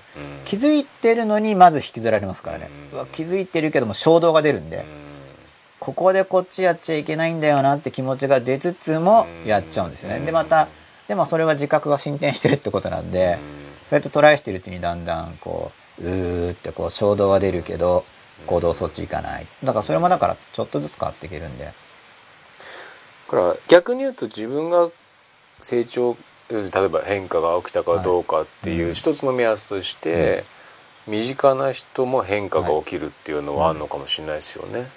ああると思います。ね結局だから人はもう本当そのひどい面があるから、要は身近な人がいたら簡単に言ったら身近な人を支配してコントロールして自分が得をしようってするんですよ、でそれをお互いにやるわけだから、人がこう2人身近にいればお互いにこっちを支配して自分が得をしようこっちはこっちでこっちを支配して自分が得をしようっていう関わり合いをもうしようとしちゃうわけなんで、まあ、あとはあの弱いよく傷を舐め合う関係とかも要するにお互いを利用してるわけですよね。例えば世界の人が評価しなくてもこう2人はお互いの価値を認め合っていようねっていうその弱い結合同盟みたいのを結んじゃったりとか、まあ、身近な人といろんなことやっぱやりがちなんで、すごいそこなんだろう自分の心の弱点が出やすいですからね、うん。身近な人とは。結局あんまかっこつけないからですよね、うん。そのかっこつけないレベルが向上したら結構自分そのものが変わってる感じなんで,、で身近な人の前でかっこつけすぎちゃうと今度はまた単にかっこつけてるだけだから、かっこつけなさを保ちつつ良くなれるというのができる場所ですよね、うん。身近な人っていうのは、うんまあ身近な人だからすごい成長すると思いますけど、だ外の世界ですごいかっこつけてればやっぱうちと外なんだろう家に帰ってきた時と外が違う人にどんどんどんどんなってっちゃうだけだし結局、うん。まあ、だからかっこつけない側が向上すればかっこつける側でだんだんかっこつけなくて済むようになってくるんで、それがだんだんまあ楽な方に行く道っていうん。ですかね、うん、いやでも本当身近な人はすごいですね。結局その感情的弱点にお互いに入り込むことをやるんで、まあ、普通は錯綜してる関係になってるんですよ身近な人っていうのは、まあ、僕もそうですけどね。身近な人はとにかく関係が錯綜しやすい。ぐちゃぐちゃになりやすいです。それはだからあのお互いに言い訳言い訳言い訳できるために相手を利用するから。だその、まあ、とにかく弱者連合が一番その大きいです。お互いに認め合おうっていうのがなんかおかしい認め合いをしてしまうまあだからと親子関係なんかもそっちに近いでしょうねですよ。子供だから可愛い。ね。親だから好き。ね。で僕なんかでも結局その親に認めたくないことがあるとしますよね、うん。父親に対する反感。父親に対する反感があるとその保証として愛情が強くなるんですよ。っていうかまあ偽愛情、うん。あの結局だからといってそこから出れるわけじゃないんで、そうすると僕のバランスが保てないわけです、だって嫌がってるんだったら出るっていうのがシンプルな道筋ですよね、だけど嫌がってるけど一応今その当時の僕の自分の認識としては出る実力はない。とどまるしかないとすると、うん結局そこがまた認めたくない自分じゃないですか。嫌がってんのに完出璧に完璧には言い返せない、うん嫌がってるのに出ていけない。っていうとそこで保証的にあの親孝行は大事だからうん自分はお父さんが好きだから。合わせるために。自分はお父さんが好きだからっていうことで愛情が出てくるんですよ。愛情で操作するわけあですね。の蜃気楼みたいな愛情です。本当の愛情じゃない愛情。で自分は親孝行な人間である。で親孝行っていうのはあの広く良いものとしてしかも流通している概念なんでそういうこう蜃気楼的な愛情が出てきて保証するんですよね、うん、まあだからあいまあ今から考えればその蜃気楼的な愛情なんだけれどもと結局その蜃気楼みたいな愛情だけどその愛情がないと当時の僕は生きられないわけなんで愛情を感じていると、まあ、思ってたわけです。いやもちろん愛情も実際には感じてるんでしょうけど、それだけじゃない。そういう保証としての愛情っていうのを強く感じてたんで。保証としての反感っていうのもあるんですよね逆に。例えばその女の子が父親に対して愛情を持っちゃう時に思春期に入るとしかしそうは言っても父親に愛情を持つのはい、いけないという、まあ、普通はいけないと思うんですよ、まあそこのま高がなければ、自立へのそう。なんか健なんです健全な方のね。そうそうそれがそうじゃないと普通に愛情を持ってふ普通に近親相関の道に入ってるわけです。ねうん。まあやばいっていうか一応外側に言わなきゃ成立しちゃうんですけど、うん。でなんか本人たちがそうだからいいじゃんっうん。ていう風になるんですけど、うん。でもそういう傾向がある時にどうなのかってなんかお父さんのパンツは汚いみたいな、うん。なんかそのダメなところを探し始めるんですよ、うんそれは愛情が先にあるから保証としての反感を作って、うん。なんか汚いみたいな、うん。ダメみたいな。自分に言い聞かせるみたいなとこあるでしょうね。愛情があるから、うん。僕は反感があるところの逆に愛情が出てくるんうですよ、ん。だから心は面白いですね。うん。面白い。面白い逆のを感じてしまうみたいな。うん。でそれ実際にあの感じるんですよ。その保証として出てくる本来そのも反抗期っていうのはそこの部分ですもんね。自立の細胞としてうん。親の愛情から、はい。まあ一歩、うん。その距離を自分から置くためのそうです。あと多くはその親が求める子供像とうん。自分としての存在が違うからそんなじゃないみたいなところでその出ようと、うん。うんするっていうのはすごく大きいと思いますけど。僕はあんま反抗期なかったですけどそれはその親あ吉野さんなかったんですか？いややっぱ反抗とかしたらだからスコップスコップで腕をへし折るみたいに言われてましたからねとか殺すぐらいのこと言ってましたねな。るほど反抗期対策をさせられたんですね親に。もうちっちゃい時から。でだって教育方針が要するにちっちゃい時から教え込んでおけば反抗しないと。サーカスのライオンを見ろみたいな。そういうような考え方。なるほど。まあ、一理はありますけどね。しつけを。そう文字通りのしつけ本当に。なるほど。だからねじ曲がってる自分の存在を理解できるんですよあねじ曲がるよなと。あなるほしかしまあ美点も当然あるんだそこに、どまあ、ある意味強引じゃないですか他者との関わりがそのやり方は、まあ、だから強引な関わり方っていうのはある程度他人と関わっていく時にある程度の強引さも必要なわけで、うん。まあ、そこは見習うところはあるなと思って、まあ、僕はそこまでは入り込めないんですけどね、うん。まあ、僕が思ってるだけかもしれないけど、うん。周りの人はそう思ってるかもしれない結局そのやっぱ環境が違うと、うん。また平均値基準みたいなのも変わっちゃうんで、だから美点もいろいろ引き継いでるなと思うんですけど、まあ多分最大の美点は一応ちっちゃい会社ながらも親が社長だったから、うん。なんか社長的発想はなぜかある。なるほどやっぱその映るから。っていうのは僕にとって、まあ、僕にとって映ってるからかもしれないですけどね、うん。それが美点とあとやっぱり本がつけて書いたってやっぱ大きいですね僕にとって、うん。なんか周りはやっぱ違うわけでだんだん分かってきたのが、うん。だからそういう美点はあるんですけど、まあこれ一応美点を言っとかないとなんか父のわ父親の悪口ばっかり言う人だなみたいに思われちゃうとあれなんで。だから感情的反発があるからやっぱまず出てくるのはあの反発であって、美点はありますよっていうのはフォローなんですけどね、うん。それは理性でいやでも美点はあるぞと。で現実に美点も引き継いでるはずなんですよ。しかし感情的には反感が立ってしまうわけですね。今のところ、まあ、それは未熟さを示すわけですよ。おう未熟だなって。分かりますよ自分で。ちっちゃい時はだからよく自分でも自分がこうコントロールコントロールじゃないな。自分でよく状況がよく見えてなかったですからね。やっぱり子供だからよく分かってなかったですね。なんかその子供がよく分からないっていうことに親の優勢があるから親が変な関わりをしやすいんだと思うんですけど。分かんないと思って。まあ実際分かんないし、うん、前山一五二四一さんです。いや59分前。嫌だなと思う人の行動ほど実は自分の普段やっている嫌な面だったりします。自分を映す鏡のようです。そう本当そうなんですよね、うん、まあ嫌だなっていう感情がそもそも自分の感情ですからね。だからそこに自分が映るっていうのは自然なんですよ、うん。まあ投影になるわけですよね、自分が嫌だって感じてるわけだから、嫌かどうかの判断基準は自分が持ってるわけですからね、伊沢ホマゴバヘさん52分前です戦う防御魔法という選択肢が現実にないので RPG と現実がリンクできないからでしょう多分。ああこれはあの吉田さんのシミュレーションとの違いと同じような考え方で、うん。うん、でもねこれもね多分ね僕はさっきその現実と関与するというフレームの話をしたじゃないですか。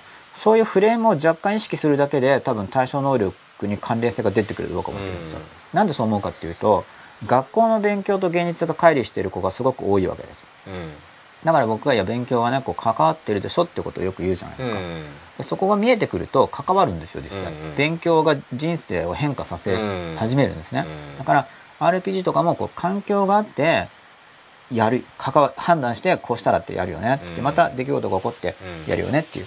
実際の人生もそうだよねっていう、うんそういうフレームまを伝えてあげると、うんあのリンクが多分増すと思うんですね、うん。おそらくは、うん。関連なんか人間ってなんか別にいろんなものを別々にするっていうそのなんだそのその場その場のうん。プロナー式っていうか対処しがち？数学やってる時はす例えばうん。数学で習った公式を物理になると使えないとかが起こるんですよ。うん。同じ使えるはずなのに。うん。それはだから別にしちゃってるからですよね。うん。でもこれ同じだよっていうのを伝えてあげればああそうなんだあそうなんだって言ってあじゃあその方が楽っていうことが起こるんでうん。うん。つながりを伝えてあげれば変わると思うんだけどまあそれは今の僕その教育をやってきたりした今の僕が思うことであり、うん。当時の僕はうんなんでだろうぐらいだったんですけどね。ほらそのどうしたらし幸せになるかみたいなものが意外に見え見えなくなったりしますよ。その目的といいますか、はい。まあ、全部その勉強するにもしてもああそうですね。だから基本的に何のためかって。そうそうなんか大学行くため受かるため、うん。まあそれだったら意味を見失う子が多いのは当然ですよね、うなんでなんでって。ん。ね。なりますよね。幸せの通信簿が。幸せな大事通信簿が。大事ですよね。そう。まああれを読んで伝わるかもまた分かんないですけど、まあ、一応頑張って書きましたが。いやあれはいいと思いますね。そういえば今日も高校生新聞の締め切りだったんだ今日がっていうか厳密には昨日ですけどねもはや、うん。毎月。今日帰ったら書かなきゃ。ちょうど時間の使い方なんですよ。まあスケジューリングセミナーで話す話と違いますけどやっぱりその若い高校生に分かりやすくあ700字ぐらいで書くんで。うん。ま毎月？月もともとなんかあの夏休みとか合併号になるから、うん。毎ほぼ毎月うんぐらいだと思います、うん伊沢浜5番さん50分前でもリンクさせる考え方は面白いですね。素早く通単分攻撃するキャラみたいにぐさぐさ傷つけるようなことを繰り返しこっちの準備が整ないうちに言ってくる人やメガンテみたいにイカれくれて近寄らないがいい人もいますね。うん。あそれはあのリンクしてるんですよね。まあそういうフレームで見るとまた対処の仕方が少しこう進展したりして。で進展したら今度はまたそのフレームを捨てたりして。なんでかというとやっぱり似てるけど違うじゃないですかだからその似てると違うっていうのをうまく応用して現実を切り開いていくのが大事だと思うんですよね。うん完全に同じわけでもないし全く別なわけでもないんで、似てるし違うっていうのをうまく使っていく。S アンダースコア生島さん45分前です。以前友人からネットゲームを勧められましたが体験談を聞いたり読んだりすると始めてしまったら私ものめり込んでしまいそうな感じがしたので未だに手を出していません。これは僕はあのまあ理性的でいいと思いますね。僕もだから結局あの結局は麻薬もタバコもお酒もあんまり真剣に手を出してないんですけれども、それはやっぱりハマったら嫌だからですよね、うん。まあ女の子もそうだと思いますけど、うん。ハマったら嫌だからですよね。うん。多分。だまあ逆に言うとなんかハマりそうな自分を感じてる気がしますね。でなんかハマるわけにはいかないでしょみたいな。ダメダメダメダメ今でもダメだけどなんかダメダメダメダメな見事なダメになりそうなんで、やっぱそっちは行かないようにしなくちゃっていう抑止が僕は働いてる気がする。うん。自分に対して。だからやっぱこういうなんかのめり込んでしまいそうな感じとりあえず避けといた方が利口だと思いますけどね僕は、うん。うん、やっぱのめり込みそうだなって思うとかやっぱ実際のめり込むと思うんですよ。結構な確率で、やっぱ避けといていわゆるなんだろう現実的な目標っていうのかな。そっちをやった方がやっぱりいいと思いますね、うん、手を出さない方がいいと思う。あの出さずに済む場合は。まあどうしても、まあ、そうなっちゃったらそうなっちゃったらでそこから進んでいくんですけど、のめり込んだ場合のうん、メリットがネットゲームとかってうん。あまりなんかやその恋愛とは違うぞみたいな、うん。と思いますね僕は、やっぱ恋愛と、まあ人間知りますからね。恋愛と何でしたっけ？勉強できますね。恋愛ゲームみたいなのありますよね。なんていうんですか育成っていうの？女の子と付き合うゲーム。僕は一回一個もやったことないんですけど、うんまあ多分全然違いますよね。うん。人間じゃないですからね扱うのがね。ネットゲーム。ね。まあ手をつけない方がいい気がしますね。なんだろうネットゲームの開発者みたいな職業になるんだったらまた違う気がしますけでども今ネットゲームはコミュニケーションが結構あるんですよね。そうみたいですね。でこのゲームで出会ってはい、結婚するみたいなパターンも結構あるみたいな、まあ一種のコミュニケーションになってるわけですよね。うん。そのゲームすることが。まあだからもしかしたら僕は時代遅れになってるのかもしれないですけど、まあどうなの？まあでもなんとなくあんまりいいようなものないような気がしないんですけど。いやだから僕分かっやったことないしハマったことないから全然ずれてる可能性ありますけどね、うん。やってないって言ってるわけだから、うん。ねうんまあ少なくまあ、ともネットゲームをめちゃめちゃ真っ裸でやってるのかもしれないですね。かもしれないですけど分ね、かんないけど僕本当ネットゲーム全然知らないんで、まあ、人間性をそのままこう解放しながらやってるのかもしれないし、まあ、僕はだから今のところやらないなと思ってるのはすでに日々やることがいろいろあるからでそのやることの配置だけでも24時間か1日は24時間だねみたいな毎日ですからね。うん。そこにネットゲームを入れ込むのはちょっと何とも言えないというかそういう背景が僕の場合は個人的にはうん。ありますけどハマれないな現実社会と結びつけるとどういったメリットありますかね？ネットゲーム。何が僕はネット学べますかね？ゲームだから詳しくないから、うん。あの僕がやあそうかそうそうやっててないから、うん、想像になっちゃう。うん。そ相当な想そだから想像、ねほぼ想像みたいな。うんなんかだからわ良くないものな気がするっていうのは直感レベルで言ってるだけでずれてるかもしれないですよね、やってないから、うん。うん。でもなんかわざわざ試そう、まあ、僕自身の場合ねだからわざわざ試そうと思わないし、そのエースアンダースコ生島さんがなんかのめり込んでしまいそうな感じだからっていうのであればやっぱのめり込まない方がいいってなんか感覚があると思うんですよ。他にやることがあるみたいな。だったらやっぱりそっちのやることをやった方がいいと思うんで、うん。だってやることやるだけで全然充実しますからね。人生が、うん。まあ多分面白いからやるわけじゃないですか。ゲームっていうのは。と思うんですけど水浜五倍さん48分前です。受験の夢は逆夢と言われることがあって落ちた夢見て受かったという人が実際いたんですがあれはどんな意味なんだろうなといつも不思議に思ってます。あーどんな意味なんでしょうね。落ちる不安を見てるのかもしれないし。うん。まあちょっとこれだけだとよくわかんないですね。まあ落ちた夢見て受かったと言っても全然不思議だとは思わないというかそういうこともあるんじゃないかなと思いますけれども。前山15241さんです。48分前です。極端と平凡のバランスどちらも体験しないと妄想のままなので隠遁して初めて気づくことありますよね。あうんそっか。まあやっぱり体験は本当大事だと思うんで体験範囲を広げるっていうのは積極的に、まあだから僕がゲームとかがあんまり推奨しないのはそんなに体験が広がらないんじゃないかなってやっぱかん、うん、やっぱ結局ディスプレイとか見てるだけなんそうでですね。でもあの恋愛ゲームのうん。熱海に行くっていうのはすごいなと思いましたけどね、なんですか？あみんなで熱海熱海キャラを行くんですか？ゲームのキャラの彼女と一緒に熱海の温泉に前あそうなんでした。かあ。パダが話しましたよね確かね。なんかちょっと聞きました。それがね旅行練習だったらいいなと思うんですけどね。うん。まずはそのゲームの彼女を連れてはい。体感して、ん次は本物の彼女と来るぞってならいいんでしょうけどね、シミュレーターですね。シミュレーションシミュレーション。としていわゆるシミュレーねションみたいに、うん。そこで完結だとねすごい時代ですよね、うんまあ関係閉鎖系の幸せなうん。でも分かんないじゃないですか。かでももしかしたらめちゃめちゃ幸せなのかもしれない、ね、あそれだからその本人そこがね分かんなくなってきてる時代っていうのがすごいな。自由を論じる時に僕出したいんですよ現代社会で。その今の現代日本の中で広がってる観念の一つにうん。本人が幸せなんだからいいじゃんっていうのがあるんですよ。あーまあありますね。すごく強いんじゃないですか？それは。それそうなのっていうのは結構言いたいんですよ。なんかそれをみんな気楽に言うじゃないですか。そうっすよね。だってほだって本人たちでもいいです、うん。本人たちが幸せなんだからいいじゃない、結構それ終終了的ななんていうんですか？そこから先もう関わりがなくなっちゃいますよね。もう広がってる価値観ですよ、ん。現代に広まってる思想ですよね。うん。結構それって教育の崩壊でもあるじゃないですか。ある意味では。もうん、うわ子供に対してもそれ結構そういうはい。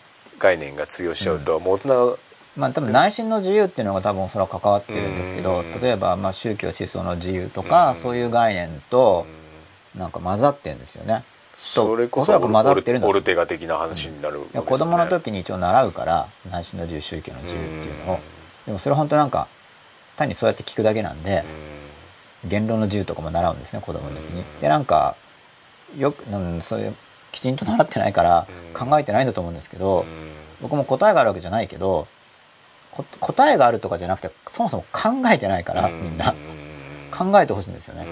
考える時にところで皆様何と言ってるんでしょうみたいなやつが結局はいわゆる有名な本とか読むことになるわけで有名な本たちは何て言ってるのかなっていうのが参考になるわけじゃないですか。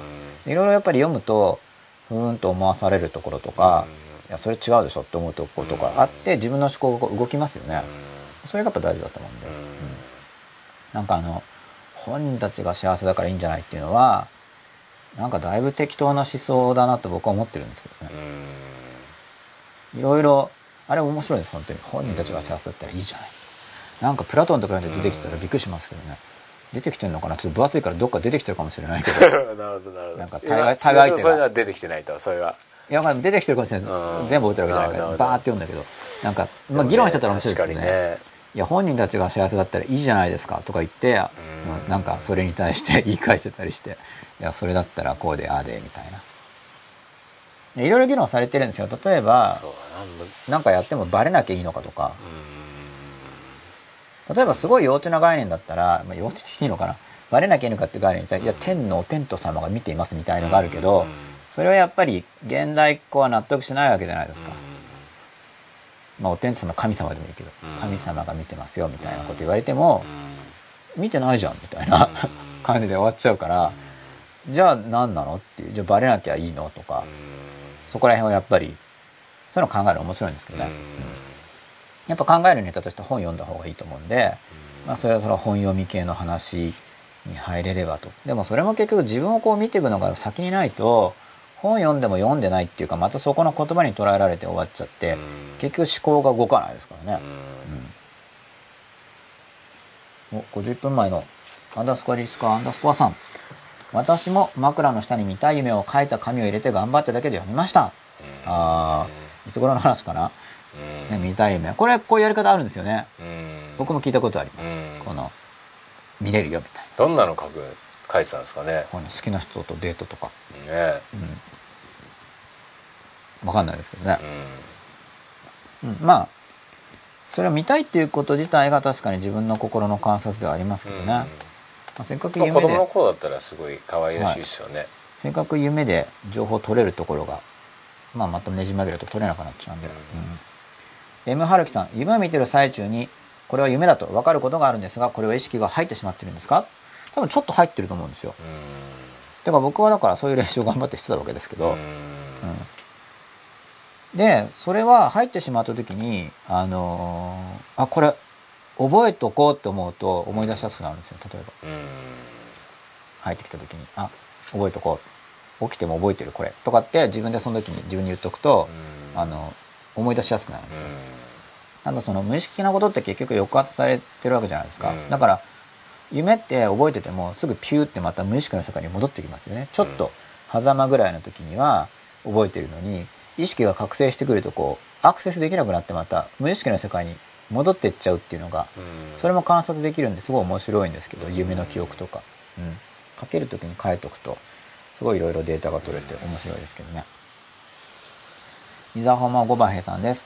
蛇だらけの空き地で蛇に気づかれないように忍び足で裸足なので靴を取って靴に足を入れたら蛇を踏んで噛まれそうになって汗びっしょりで目が覚めたことありました。おお蛇だらけの空き地。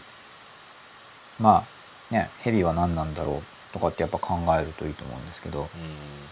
蛇、まあ、個人的な経験を見るんだったら伊沢浜五番平さんの蛇の過去体験ですよね。で基本的にスタート個人的な体験のはずなんで、まあ個人的な体験がいろいろ出てくれば、まあ、古代から蛇は何の象徴でみたいな話もあるんですけど、でもまあ初めは普通は個人的な体験のはずなんで、蛇。蛇ってなんだろう前山15241です。49分前です。SF なんて古代妄想とその時代思われていてかなり実現しています。妄想も大事なような欲につけ悪しきにつけ。まあ妄想っていう場合にその現実との混同とかそこら辺がなんだろうそれで種類が分類できますからね。将来こうなるだろうっていうのは別に、まあ、将来こうなるかもしれないっていうことなんで、妄想も大事っていう時に何を指して妄想と言ってるかですよね、と思います僕は。まあ想像力の使い方っていうのは、あの積極的な意義がある使い方もあると思うし逆に人生をいい方向に持っていかない使い方もあるわけなんで、どう想像するかどう想像力を使うかやっぱ使い方に、うん、いい使い方と良くない使い方っていうのがあるんだと思うんですけれども。伊沢本間5番平さん39分前この放送と DVD を見ているうちに DVD はこの放送で言われていた内容がだんだんじわじわと分かるようになってきましていい感じです。おおそうそうそう。じわじわまあじわじわをじわじわを狙ってもいるんですけれども、てかじわじわじゃないと怪しいんですよねやっぱ、うん、いい感じっていう感じがやっぱいい感じですよね。なんかいい感じが、そう。それぐらいの感じがあんまり分かりすぎず、前山1号241さん34分前。いた気持ちいいところがいいような。これ何の話ですかね？あ辛い？の話かな？2番じゃないですか？2番じゃないですかね。そうそう、うん。痛気持ちたいところはいいよねで多分ちょっと痛めなんですよそれより、うん。もうちょい。もうちょい。成長のためには。なるほど。痛気持ちいいっていうよりもうちょっと痛いんですよ。あだからあの3番の人多分多いんだと思うんですよ。うあの指導者側に。ん。指導者側だから痛くしすぎ。うんうんうんうんうんうん。そこのさらに中間ぐらいもっと痛いんだけど。すぐ飛んじゃうんですだからそこに見てピュンって。うんなるほど。キュッと近い。基本的には。26分前です。なんでなノートさんあなんでなノートでしたっけ？なんでなノートですよね。なんでなノートさん。吉田さんの「まっすぐな君の瞳に映る僕はまっすぐなのかな」は宝石のような輝きでした。これどんなメロディーでしたっけ？えーっと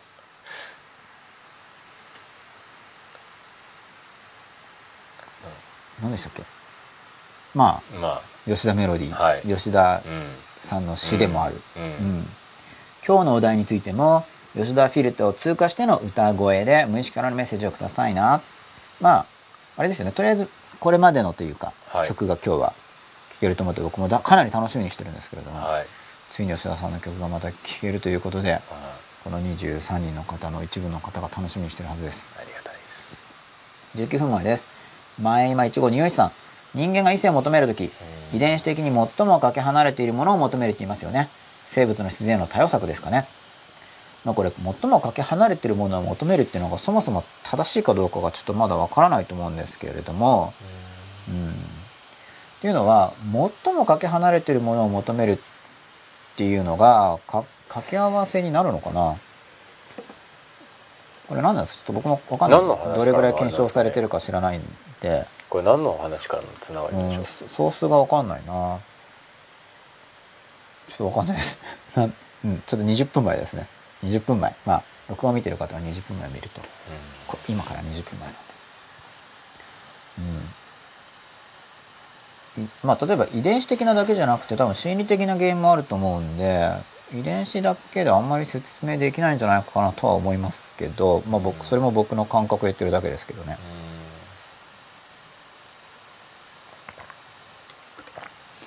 遺伝子的に最もかけ離れてるものを求めるんだったら例えばもしかしたら日本人同士の結婚とかっていうのはもっとすごい減ってるような気もしますけどねこの国際化時代。いや全然会えないんだってしょうがないけど。うんなるほど。いやわかんない。もしでも多分日本人同士の方が遺伝子近いんじゃないですかね。うん肌の色違う人よりは。ちょっとそれも僕も不正確な知識なんですけど。うん。なんか実は隣の子がうんと離れてるよみたいな。ちょっと調べてみたら。でもだって人間が異性を求める一番最初って親っすよね、うん。そうそう、ね。はい。め最も近いですよね。そう。求め近くて求めてるにもかかわらずまあ引き離される関係っていうかまあ異性の親が敵対するわけですけどね通常はその異性の親の敵対僕分かんなかったですからね。だからその母親が父親に流されてる時とかになんで止めなかったんだろうっていう話で子供の時にはちっちゃいからって思ってたんですよ。だけどよくよく考えると今の僕の立場当時のちっちゃい僕で僕今の僕の立場からするとそうすると母親は父親を嫌うだろうっていう感覚があったなっていうのが最近思うんですよ。うん。うんひどいことをする人だからってなるじゃないですか。うん。で父親が母親を殴ってるとして、それを放っておいた時に母親は痛いわけですよね、そしたら父親がひどい父親うん。ひどい男だってなるじゃないですか、うん。多分ねそれを求めてたと思うんですよね。で父親のそのああ追い落としとして。父親から母親から父親奪うために自分に向けるためにそれをほもっと嫌われろと。うん、嫌われるその分こっち来るからとうん、という読みがうん。あった気がします。うん。子供の時はそれは思わなかったけど。うん。子供の時はうん。自分はちっちゃいからっていうだけだったけどうん。でもちっちゃいなりに泣きながら止めるとかもできるわけじゃないですか。おうん。父さんそんなことしないでとか。うちっちゃいからとそれをしたら僕もなくなる。ん。うん。でもなんかよく考えるとどうもなんかそういう気持ちがある気がするぞと最近思ってるんですよそこは深いっすよね。やっぱ特に男と母親っていうところは、うん。まあ女性と父親っていうのも深いんでしょうけど、うん。異性の親との関係っていうのは、うんすごく、まあ基本叶わないわけじゃないですか、うん。まあ、基本的には離れるわけですよね、そこはねすごく興味深いですよね。そうですね。うん。それはまだ社会的にうまい感じでうまい感じに多分まだなってないんですよあの文化的には。うん。まだ、うん。うん、って思います。ね。一般の仕組みとして、うん。であんまりその母親との関係を、あの否定的な見方で見るあのなんていうんですか。よ世論的な。それはどんなものですか？いや否定的な意見がはい。少ない気がするんですよ、そう親子の関係を、母親と仲のいい息子、うん、そこに対して、うん。あのひ批判的な意見っていうのが、はそれなんでなのかなと思うんですけど、まあ、やっぱ年代同士の発達段階っていうのを考えるのが僕は大事なのかなと思ってるんですけどね、で僕は思うのは、うん。結構そう世世に出てる人っていうのは、はい。母親との関係がうん良好な場合が多いと思うんですよ。うん。まあ多分成長過程においては良好の方が、あのベースラインが安定しているので、プラスに成長させることができるんです要するはい。にそこは不安定だとそっちにエネルギーを使わなきゃいけないんですけど、安定してると、うん。もっと違う社会的な意義のところに行けるから、基本的にそういううん。ふうな人は世に出てくるはいだろうなと思うんで、うん。あんまりそこに疑問を持たない人が山ほどいるんだろうなと思うんですけど,、はい結構疑問を持つっていう持たないといけない時代に入ってきてるような気もするんですよね。うん。うん。これは完全に僕の個人的なすごくはい。関心なんですけど。あその良好な関係が続いてきてるということに対しての疑問。良好な関良好すぎる関係。良好すぎるすぎるっていうのは要するに良くないって意味ですよね。良くないなす過ぎてるだか。うん。そのまあ結婚する率とかかかってるとか、出生率とかともすごく深く関係してるだろうなとは思うんですよね。まあ特にトラブルが起こらなければそのまま行っちゃうっていううん。多分やつなんだと思うんですけど、そうだ。あとは、うん。そのお母さん親まあ前何回も言ってますけど、はい。その死んだ後のとこはどうなるかっていうところですよね、これからやねそのそういう人たちがいっぱい出てくるじゃないですか。失った時に。失った時に。というのはすごく、あともう一個うんはい。あのそこと、まあ、言ったかもしれないですけどあの経済的な不況はい。とその国のはい。マザコン率は結構関係あるんじゃないかなと思ってるんですけどね。それは不況な方がマザコン化するってことですか、う不況な方が、んねイタリアとかギリシャとかマザコン大国じゃないですか、うんで結構不況じゃないですか。はい、結構関係してんじゃないかなと。不況側の方が不況の方がマザコン率が高いほ先ど行する原因とかで日本もちょっとそっちに来てるなっていうところで、うん。まあ自立するのが怖くなるんですかね。簡単に。まあすごいなと簡単に答えてますけど。そんなにかん、まあ、僕はかまだそんなに深く調べてないんですけど、はい、なんか関係あるんじゃないかなっていう、うん、いまあ全然関係ない話でしたね。や全然関係ないとはうん。思わないんですけどかとか関係はあると思いますけどどっちかって言ったら、結構ね、はい。そこはなんかうん、個人的には。気になるところで、はい。であとまあ もう一個言っていいですか？どうぞ。その親との母親にそこのとのかな恋愛関係じゃないですけどが強いうん。人は、はい。その親以外の異性をはい。性の対象として見る人が多いなっていうのはすごく思いますね。え母親との関係が強いと親以外の異性を性の対象あ愛情のない性だけの対象ってことですか？まあ、そそこがまず最最優先みたいな。要するに心の、ん。もっと心と心のつながりというよりは肉体的な関係うん。の対象として見るっていう。それは心の対象はもう親に行っちゃってるから、うん。っていうのは結構はい。僕の範疇の統計ですけど、はい。まあ、ほぼほぼ僕の中では、うそのどう見てるかなっていう観察をしてると、はい。うんうん。結構多いかなって気がしますけどね。んうん、なるほど。面白いですね、まあ、でもそうまあ、いう、でも結構必然かなとは思うんですけどね。はい。まあそうですね、うん。感情はもうそっちに繋がってるわけですからね、うん、そのベースラインがあるわけじゃないですか、あとじゃあ男として母親じゃ埋まんないとこって何よっつったら、はい。ね。まあ、性的な部分で。性的な部分ぐらいじゃないですか、はいまあ、まあ、それだけの話なんですけどね。いやでもそうなるんじゃないですかね、うん。やっぱり。納得のいくことではありますけ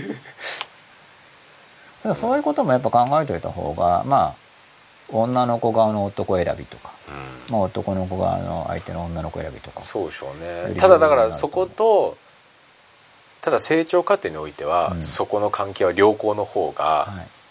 要するにそのベースは安定しているので、うん。社会的な意義要するにモチベーション高く社会的に貢献できる人間にはなるっていうところあると思うんですよね、うん。だそことどう並行していい感じで教育できるかなっていうのははいすごく思うんですよね、自立とその成長段階におけるはい。その安安心感というところの部分ですよね。まあそうですうん。ね、いやなかなかそれは難しいところだと思うんですよ、まあ、例えば、えーっとまあ、教育者として教育者とかまあ宗教家だけどお釈迦様とかイエス様とか超有名じゃないですか、でもやっぱりその彼らが死ぬ時っていうのは弟子は相当悲しんだっていうような話が残ってるじゃないですか。うんということはやっぱりまあ依存してるわけですよね。まあ、悲しむのはまあもちろんそれは悲しむと思うんだけれども、なかなか自立というのはそういう意味では難しいと思うんですよね。まあ一応教育者としても公明ですからね。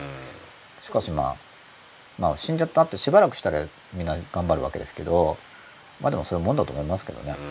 うん。まあだから自立とは言ってもそれは例えば母親が死んだりしたらしばらく落ち込むとかしばらく悲しいのは適切な自立だとしても多分そういうゾーンなんであって何ともないっていうのはちょっと自立をもっと飛び越えたなんか離れすぎっていうのもあると思うんですそこもバランスで。ちょうどいい離れ方っていうところ。でそこもまただから例によってあんま調整してなくてすっごいもうべちゃって密着しちゃうのかでその反発でなんかすっごい離れちゃうかでやっぱちょうどいい距離感密着感。多分ちょうどいい密着感だとやっぱ喪失感ってあると思うんですよ。大事な関係であればうん。相手が死ぬとかなんかあったら。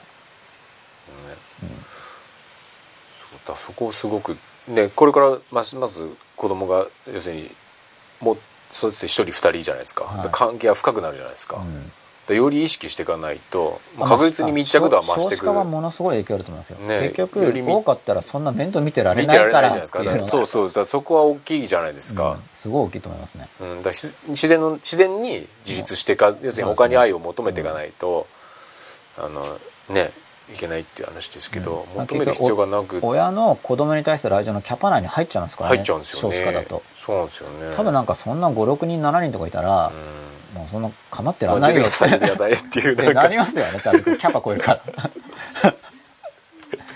そうなんですよね。お兄ちゃんが弟に面倒見なさいみたいな、うん、だどんどんどんどんもうそっちになったらはい、もうそのななんていうんですかき結婚率ってなななんですかね。結婚率？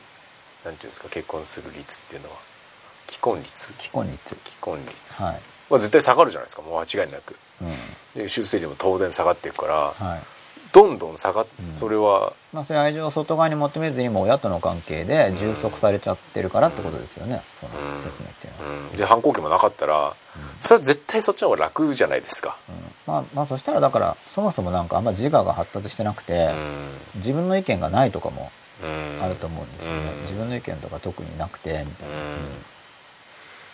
うん、うん、そっちにどんどんいってる感じはしますけどね。まあそれを求めてはめ込んでる場合もあるんじゃないですか。つまり、うん。その本人の意見をあんまり発達させる援助はせずに、むしろ自分の意見とかあったらそれをこうなんだろうなんとなく抑え込む感じにして、こう仲間っていうかその同盟をずっとうん。結んで強化してる場合はあるとでさっきの人は人みたいな思う。本人が良ければいいんじゃないの的はない。ものがうん。うん蔓延すればするほどそれもすごく大きくかかるじゃないですか、ね。そうですね、うんまあ、そういう中にあってどう生きていくかですね。どう生きていくかですね。まああと僕自身はどう子育てするかっていうのもすごくやっぱりそうですよね。思うんですよね、まあどう育ってほしいかっていうのがまずすごい大事だと思うんうんですけど、うん。ね。でも絶対かいリリースしなきゃいけないじゃないですか。どっかのタイ確実に。それも。含めてどう育ってほしいかじゃないですか。うん。ですよね、だからそのリリースするってことも結局お親が求めてるものでもある。例えばリリ自立してほしいっていうことですら親の側がとりあえず作ってるビジョンじゃないですか、まあ、自然的成長の過程にも入ってると思いますけれども。だから親の理想を押し付けちゃいけないとかっていうのもまたすごい単純な否定になんだろうな、うん。単純な否定になっちゃうんで、いやそれの程度ですよね。結局完全に押し付けたらそれは窮屈だろうけど、何もなくったってどうしていいか分かんないですよね、子供は分かんないわけだから。あと母親が長生きになってるじゃないですか。はい。これもなんかたまに60歳の息子がはい。80歳の母親を殺したとかあるじゃないですか、はい。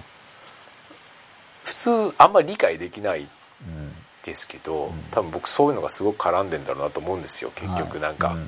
そうでしょうね、うん。で結構ありません？なんかそういう事件がなんか、はいなんで60歳になって80歳の母親を殺すんだみたいな。はいでもなんか増えてくんじゃないかなっていう気もするんですよねちょっとね、ニッチもサッチもいかなくて、うん。そうですね。ね全てを。そこで気づいて親のせい、はい。みたいな話になって、そうですよね。ね。そういうことでしょうねおそらく。であと逆もパターンもありますよね、うん。親がその息子を殺してみたいな、そのうん。なんか80歳の親がはいみたいなね、そういうの見るとなんかすごくふなんか不安を感じるんですよね、うん。まあもうかなり一体化しちゃってるんでしょうね。いやだって本当に一体化しちゃったらもう一人の自分って邪魔ですからね。いや一体化しちゃったら、うん。そうですよね。俺が自分俺が俺だからそうですよね。ん。本当に一体化しちゃったらうん消したくなると思いますけど、うん。そうでしょうね。他者じゃないわけですからね、うん。ねだって吉田さんの目の前に俺が吉田紀明だみたいなこと言って会社いたらやっぱちょっと嫌じゃないですか、そうですよね。本当に同じだったら、うん、うん、ね他人だからいいけど。ただそのまあ言ったらそのその自分の世界。はい、要するに人はそれぞれ一人一人で自分の世界。っていう教育はすごい重要ですよね。うん、やっぱねそこはね。教育だからまだまだそれはすごく課題が本うん。当山積みで。うん本当に山積みになっちゃってますね。どうしたことか、うん。まあだから昔からの子育てのそのそのままの伝承っていうのがもうないわけじゃないですか。特にそのコンテンツっていうか内容部分においては要はあの学校教育が普及して今その内容にも総入れ替えがすでに済んだ段階ですよね。うん。昔からある子育ての伝統的なやり方っていうのはもうほぼほぼないあのすごい初歩的な肉体的なものを除けば。コンテンツ部分っていうのはもう学校供給されるものにもドカッて入れ替えちゃってて。うん。で人工的な体系だからその全部を含んでいるわけじゃないじゃないですか。穴だらけで。そんな感じだと思うんですけど今の子供たちっていうのは。ねだからもっと豊かな体験が必要なはずです。ねえ。本当ですよね。そうゲームしてる場合じゃなくて。ゲームしてる場合じゃないですよ 本当に。ね豊かな体験が必要なはずですけどね。ね豊かな読書って言いますけど読書はた体験広がるけど、うん。その前段階に本当に体験がないと、まあ多分ゲームよりはバーチャルじゃないんですけど、うん。でも読書も結局か一種の仮想体験なわけで、もちろんまあ相互ですよね。そうそう解釈のために考えはするけど本は。やっぱりその元となる体験がないことうには、ん。そうですよね。あと読んでからのそう読んでまたそう体験しないことには、ね。結局また現実逃避になっちゃうわけで、もうだから特にもう体験が大事だし、うん。けうんなんかまあみんながいびつになってきてるっていうのは結構感じてると思うんですよ。うん。でもじゃあどうするのっていうのをうん。提示しづらいのはやっぱ教育とかって何十年の話だからコンテンツ量がでかいんで、そのどうするのっていうのがなかなかまた大量なんですよね。結果もすぐ出ないですしね。そうなんですよ。だから合ってんの？っていうのを検証するのに50結局だってその人の一生じゃないですか。で初めのに20年分作るっていうのもすごいコンテンツ量だけれども、じゃあその人が304050607080歳どう生きていくのかとかっていうのはもうそこで560年かかるわけですからね、なかなか仮説検証も大変な結果が出ててもいつの影響かっていうのもなかなかねそうなんですよ。だから結局出せないですよね分からない中で勝負していく感じですよね。うん。分からない中で勝負せてるを得ないうん。わけで、まあそしたらやっぱある程度直感とかも働かせるしかないし結局分かんないわけで理性的には。理性的な判断だけじゃ無理なんですよね。でかといって直感が当たる保証もないじゃないですか。だから当たる保証は全部ないんですよだまあだからその中で一番明確なのは親との関係というのが一番まあ可視化できる部分かなとは思うんですよね。はい。うん。そっか。考えさせられるな。僕ちょうどだから子供を勉強好きにする方今取り組んでますからね、うん。それだからまた吉田さんとの話もあってなんか責任が重くてどうこうどうかこうみたいなのがあるんですよね。いやなんかテーマ的に重いじゃないですか。重いです。いやちゃんと真剣に考えしたら重い重いですよね。そう。まあね売れ売り上げも考えるわけですけど、なんかかといってなんかすごいインスタントにうんなんかこう丸抜帳をつけて報酬を与えれば子供は勉強好きとかなんかそういうのやりたくないんですよ、うん。なんかそうちょっとまあそそまあそのこまで軽く本はねもういっぱいありますからね。そういうんじゃなくて。いやそういうんじゃないの。をぜひ吉永さんにはなんか。もうちょっとずっしりしてるうやつ、ん。部数出るとそれ楽しみですね。部数出るといいなって感じですけどね、うん。序盤で終わりちょっとかとこうでもあんまずっしりしてるとありえますけどね、革命を起こすようなやつが。はい、一部に。親そうですね。一部の親が気づいたら気づいたらすごいことですよね。うーんだからど何書くんだろうってまだ考えてるんですけどね。まあちょっとずつ進んではいるんですけど、はい、いつ頃出すんですか？今年今年中にあは行く予定。あもう出そうみたいな。まあ考えてたらいくらでももう一生とかかったって書けないようなテーマあですよ そうねですよね。なんかちょっと違いますよ。数学の問題とかのとやっぱり。そうですよね。まあだからいっぱい出して出して。あそれよりもねねいろいろ出してやっぱ反応を見て、ああこっちかなってやっぱそういう認識やっぱ必要だったのそうですよね。そのいきなり決定版とかなんないんですね、うん、そうですよね。うん。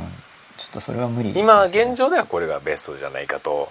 まあ、今の中にある自分のを出して、ねみんなの意見や感想また聞いて試してこうだったああだったとか、改訂版改訂版で。またそうこうやったらこうだったけど何なんですかとかメールとか来て読んでっていう感じだと思いまそうですすよね。でだんだん僕もちょっとデータも溜まっていってみたい伊沢ホマゴバヘさん。幸せが何かよくわからないのに本人が幸せならいいはよくわからないです。ヒルティとラッセルと福田恒あり。福田恒あり。セネカの著作で幸福と何かについて読んでみたんですが訳がわからなくなりました。まあ訳がわからなくなったらまあとりあえずまた元に戻ったらいいですよね。うん、もう一回考え直したらいいと思います。まあでもとりあえずざっと読んだってことですよね、これは。うん、エムハルキさん、夫婦は他人でも親子は違いますからね。これはあの、まあ遺伝子的にもっていう感じでしょうか。うんまあ親子ですからね。伊沢浜ゴバヘさんです。イタリアとギリシャとマゾコン大国なんですか？なんかエリート層を吸収できる企業が少ないからかと思ってました。これはどうなんですか？いやらしいらしいですよ。イタリアとかは30代のはい。これ、エリート層を吸収できる企業が少ないからっていうのは何の理由なんですかね？僕は全然わかんないです。僕もよくわかんないですね、文脈が。あ、続きもある。伊沢浜小林さん11分前。母親が子供の愛情を独占したい側面があると思うので、感染して自分の中にも愛情を母親に集中的に向けるようになってしまっている部分はあったかもしれないので、吉田さんの考え方はわかる気がします。あ、母子、固着の、うん。そう、でもだこれね、そう、裏切った気がしちゃうはずなんですよね。その愛情を母親以外に向けると、母親が悲しむんじゃないか。あんだけ愛してくれた母親を悲しませたくない。あ、そうです、そうです。違う女性と付き合うなんて。うん、で多分ムカつくだろうしそれはそのこの何若い女みたいななるほどね。だからさっき言ってそのそうは言っても女の子がはい父親に対してはい嫌悪感をうん。自ら見つけ出していくっていう、それはそれは女の子なんか自立する力が強いんじゃないですかね多分。ですよね。ちょっと正確なパーセントわかんないですけど。そっちはあんまりなくなっやっぱ数てるは感じないい気がします、なんかそうですよね、やっぱり女の子の方がうん。今もうしなんていうのまあその積極的だし。男を見つけて旅立ちやすいですよねですよね。そうもベタベタそう関係そうですよね、だから男が母親に対して嫌悪感を持つタイミングみたいのが何なのかっていうのが、でもその基本的に今の日本の社会のシステムで、母親家庭にいるじゃないですか、うん。多分それすごい要因で大きいと思うんですよ、うん。父親だってもともといないから家に。あれちょっとだからこれもいい加減ですけどあの一応男性が主婦の家庭もありますよね、もしかしたらそれだと起こりやすいかもしれないし父親べったり。ずっと家にいるなから。るほどなるほど。ただこれ推測でデータじゃないですか家にずっといると当然自立しずいつも一緒にいるわけだから、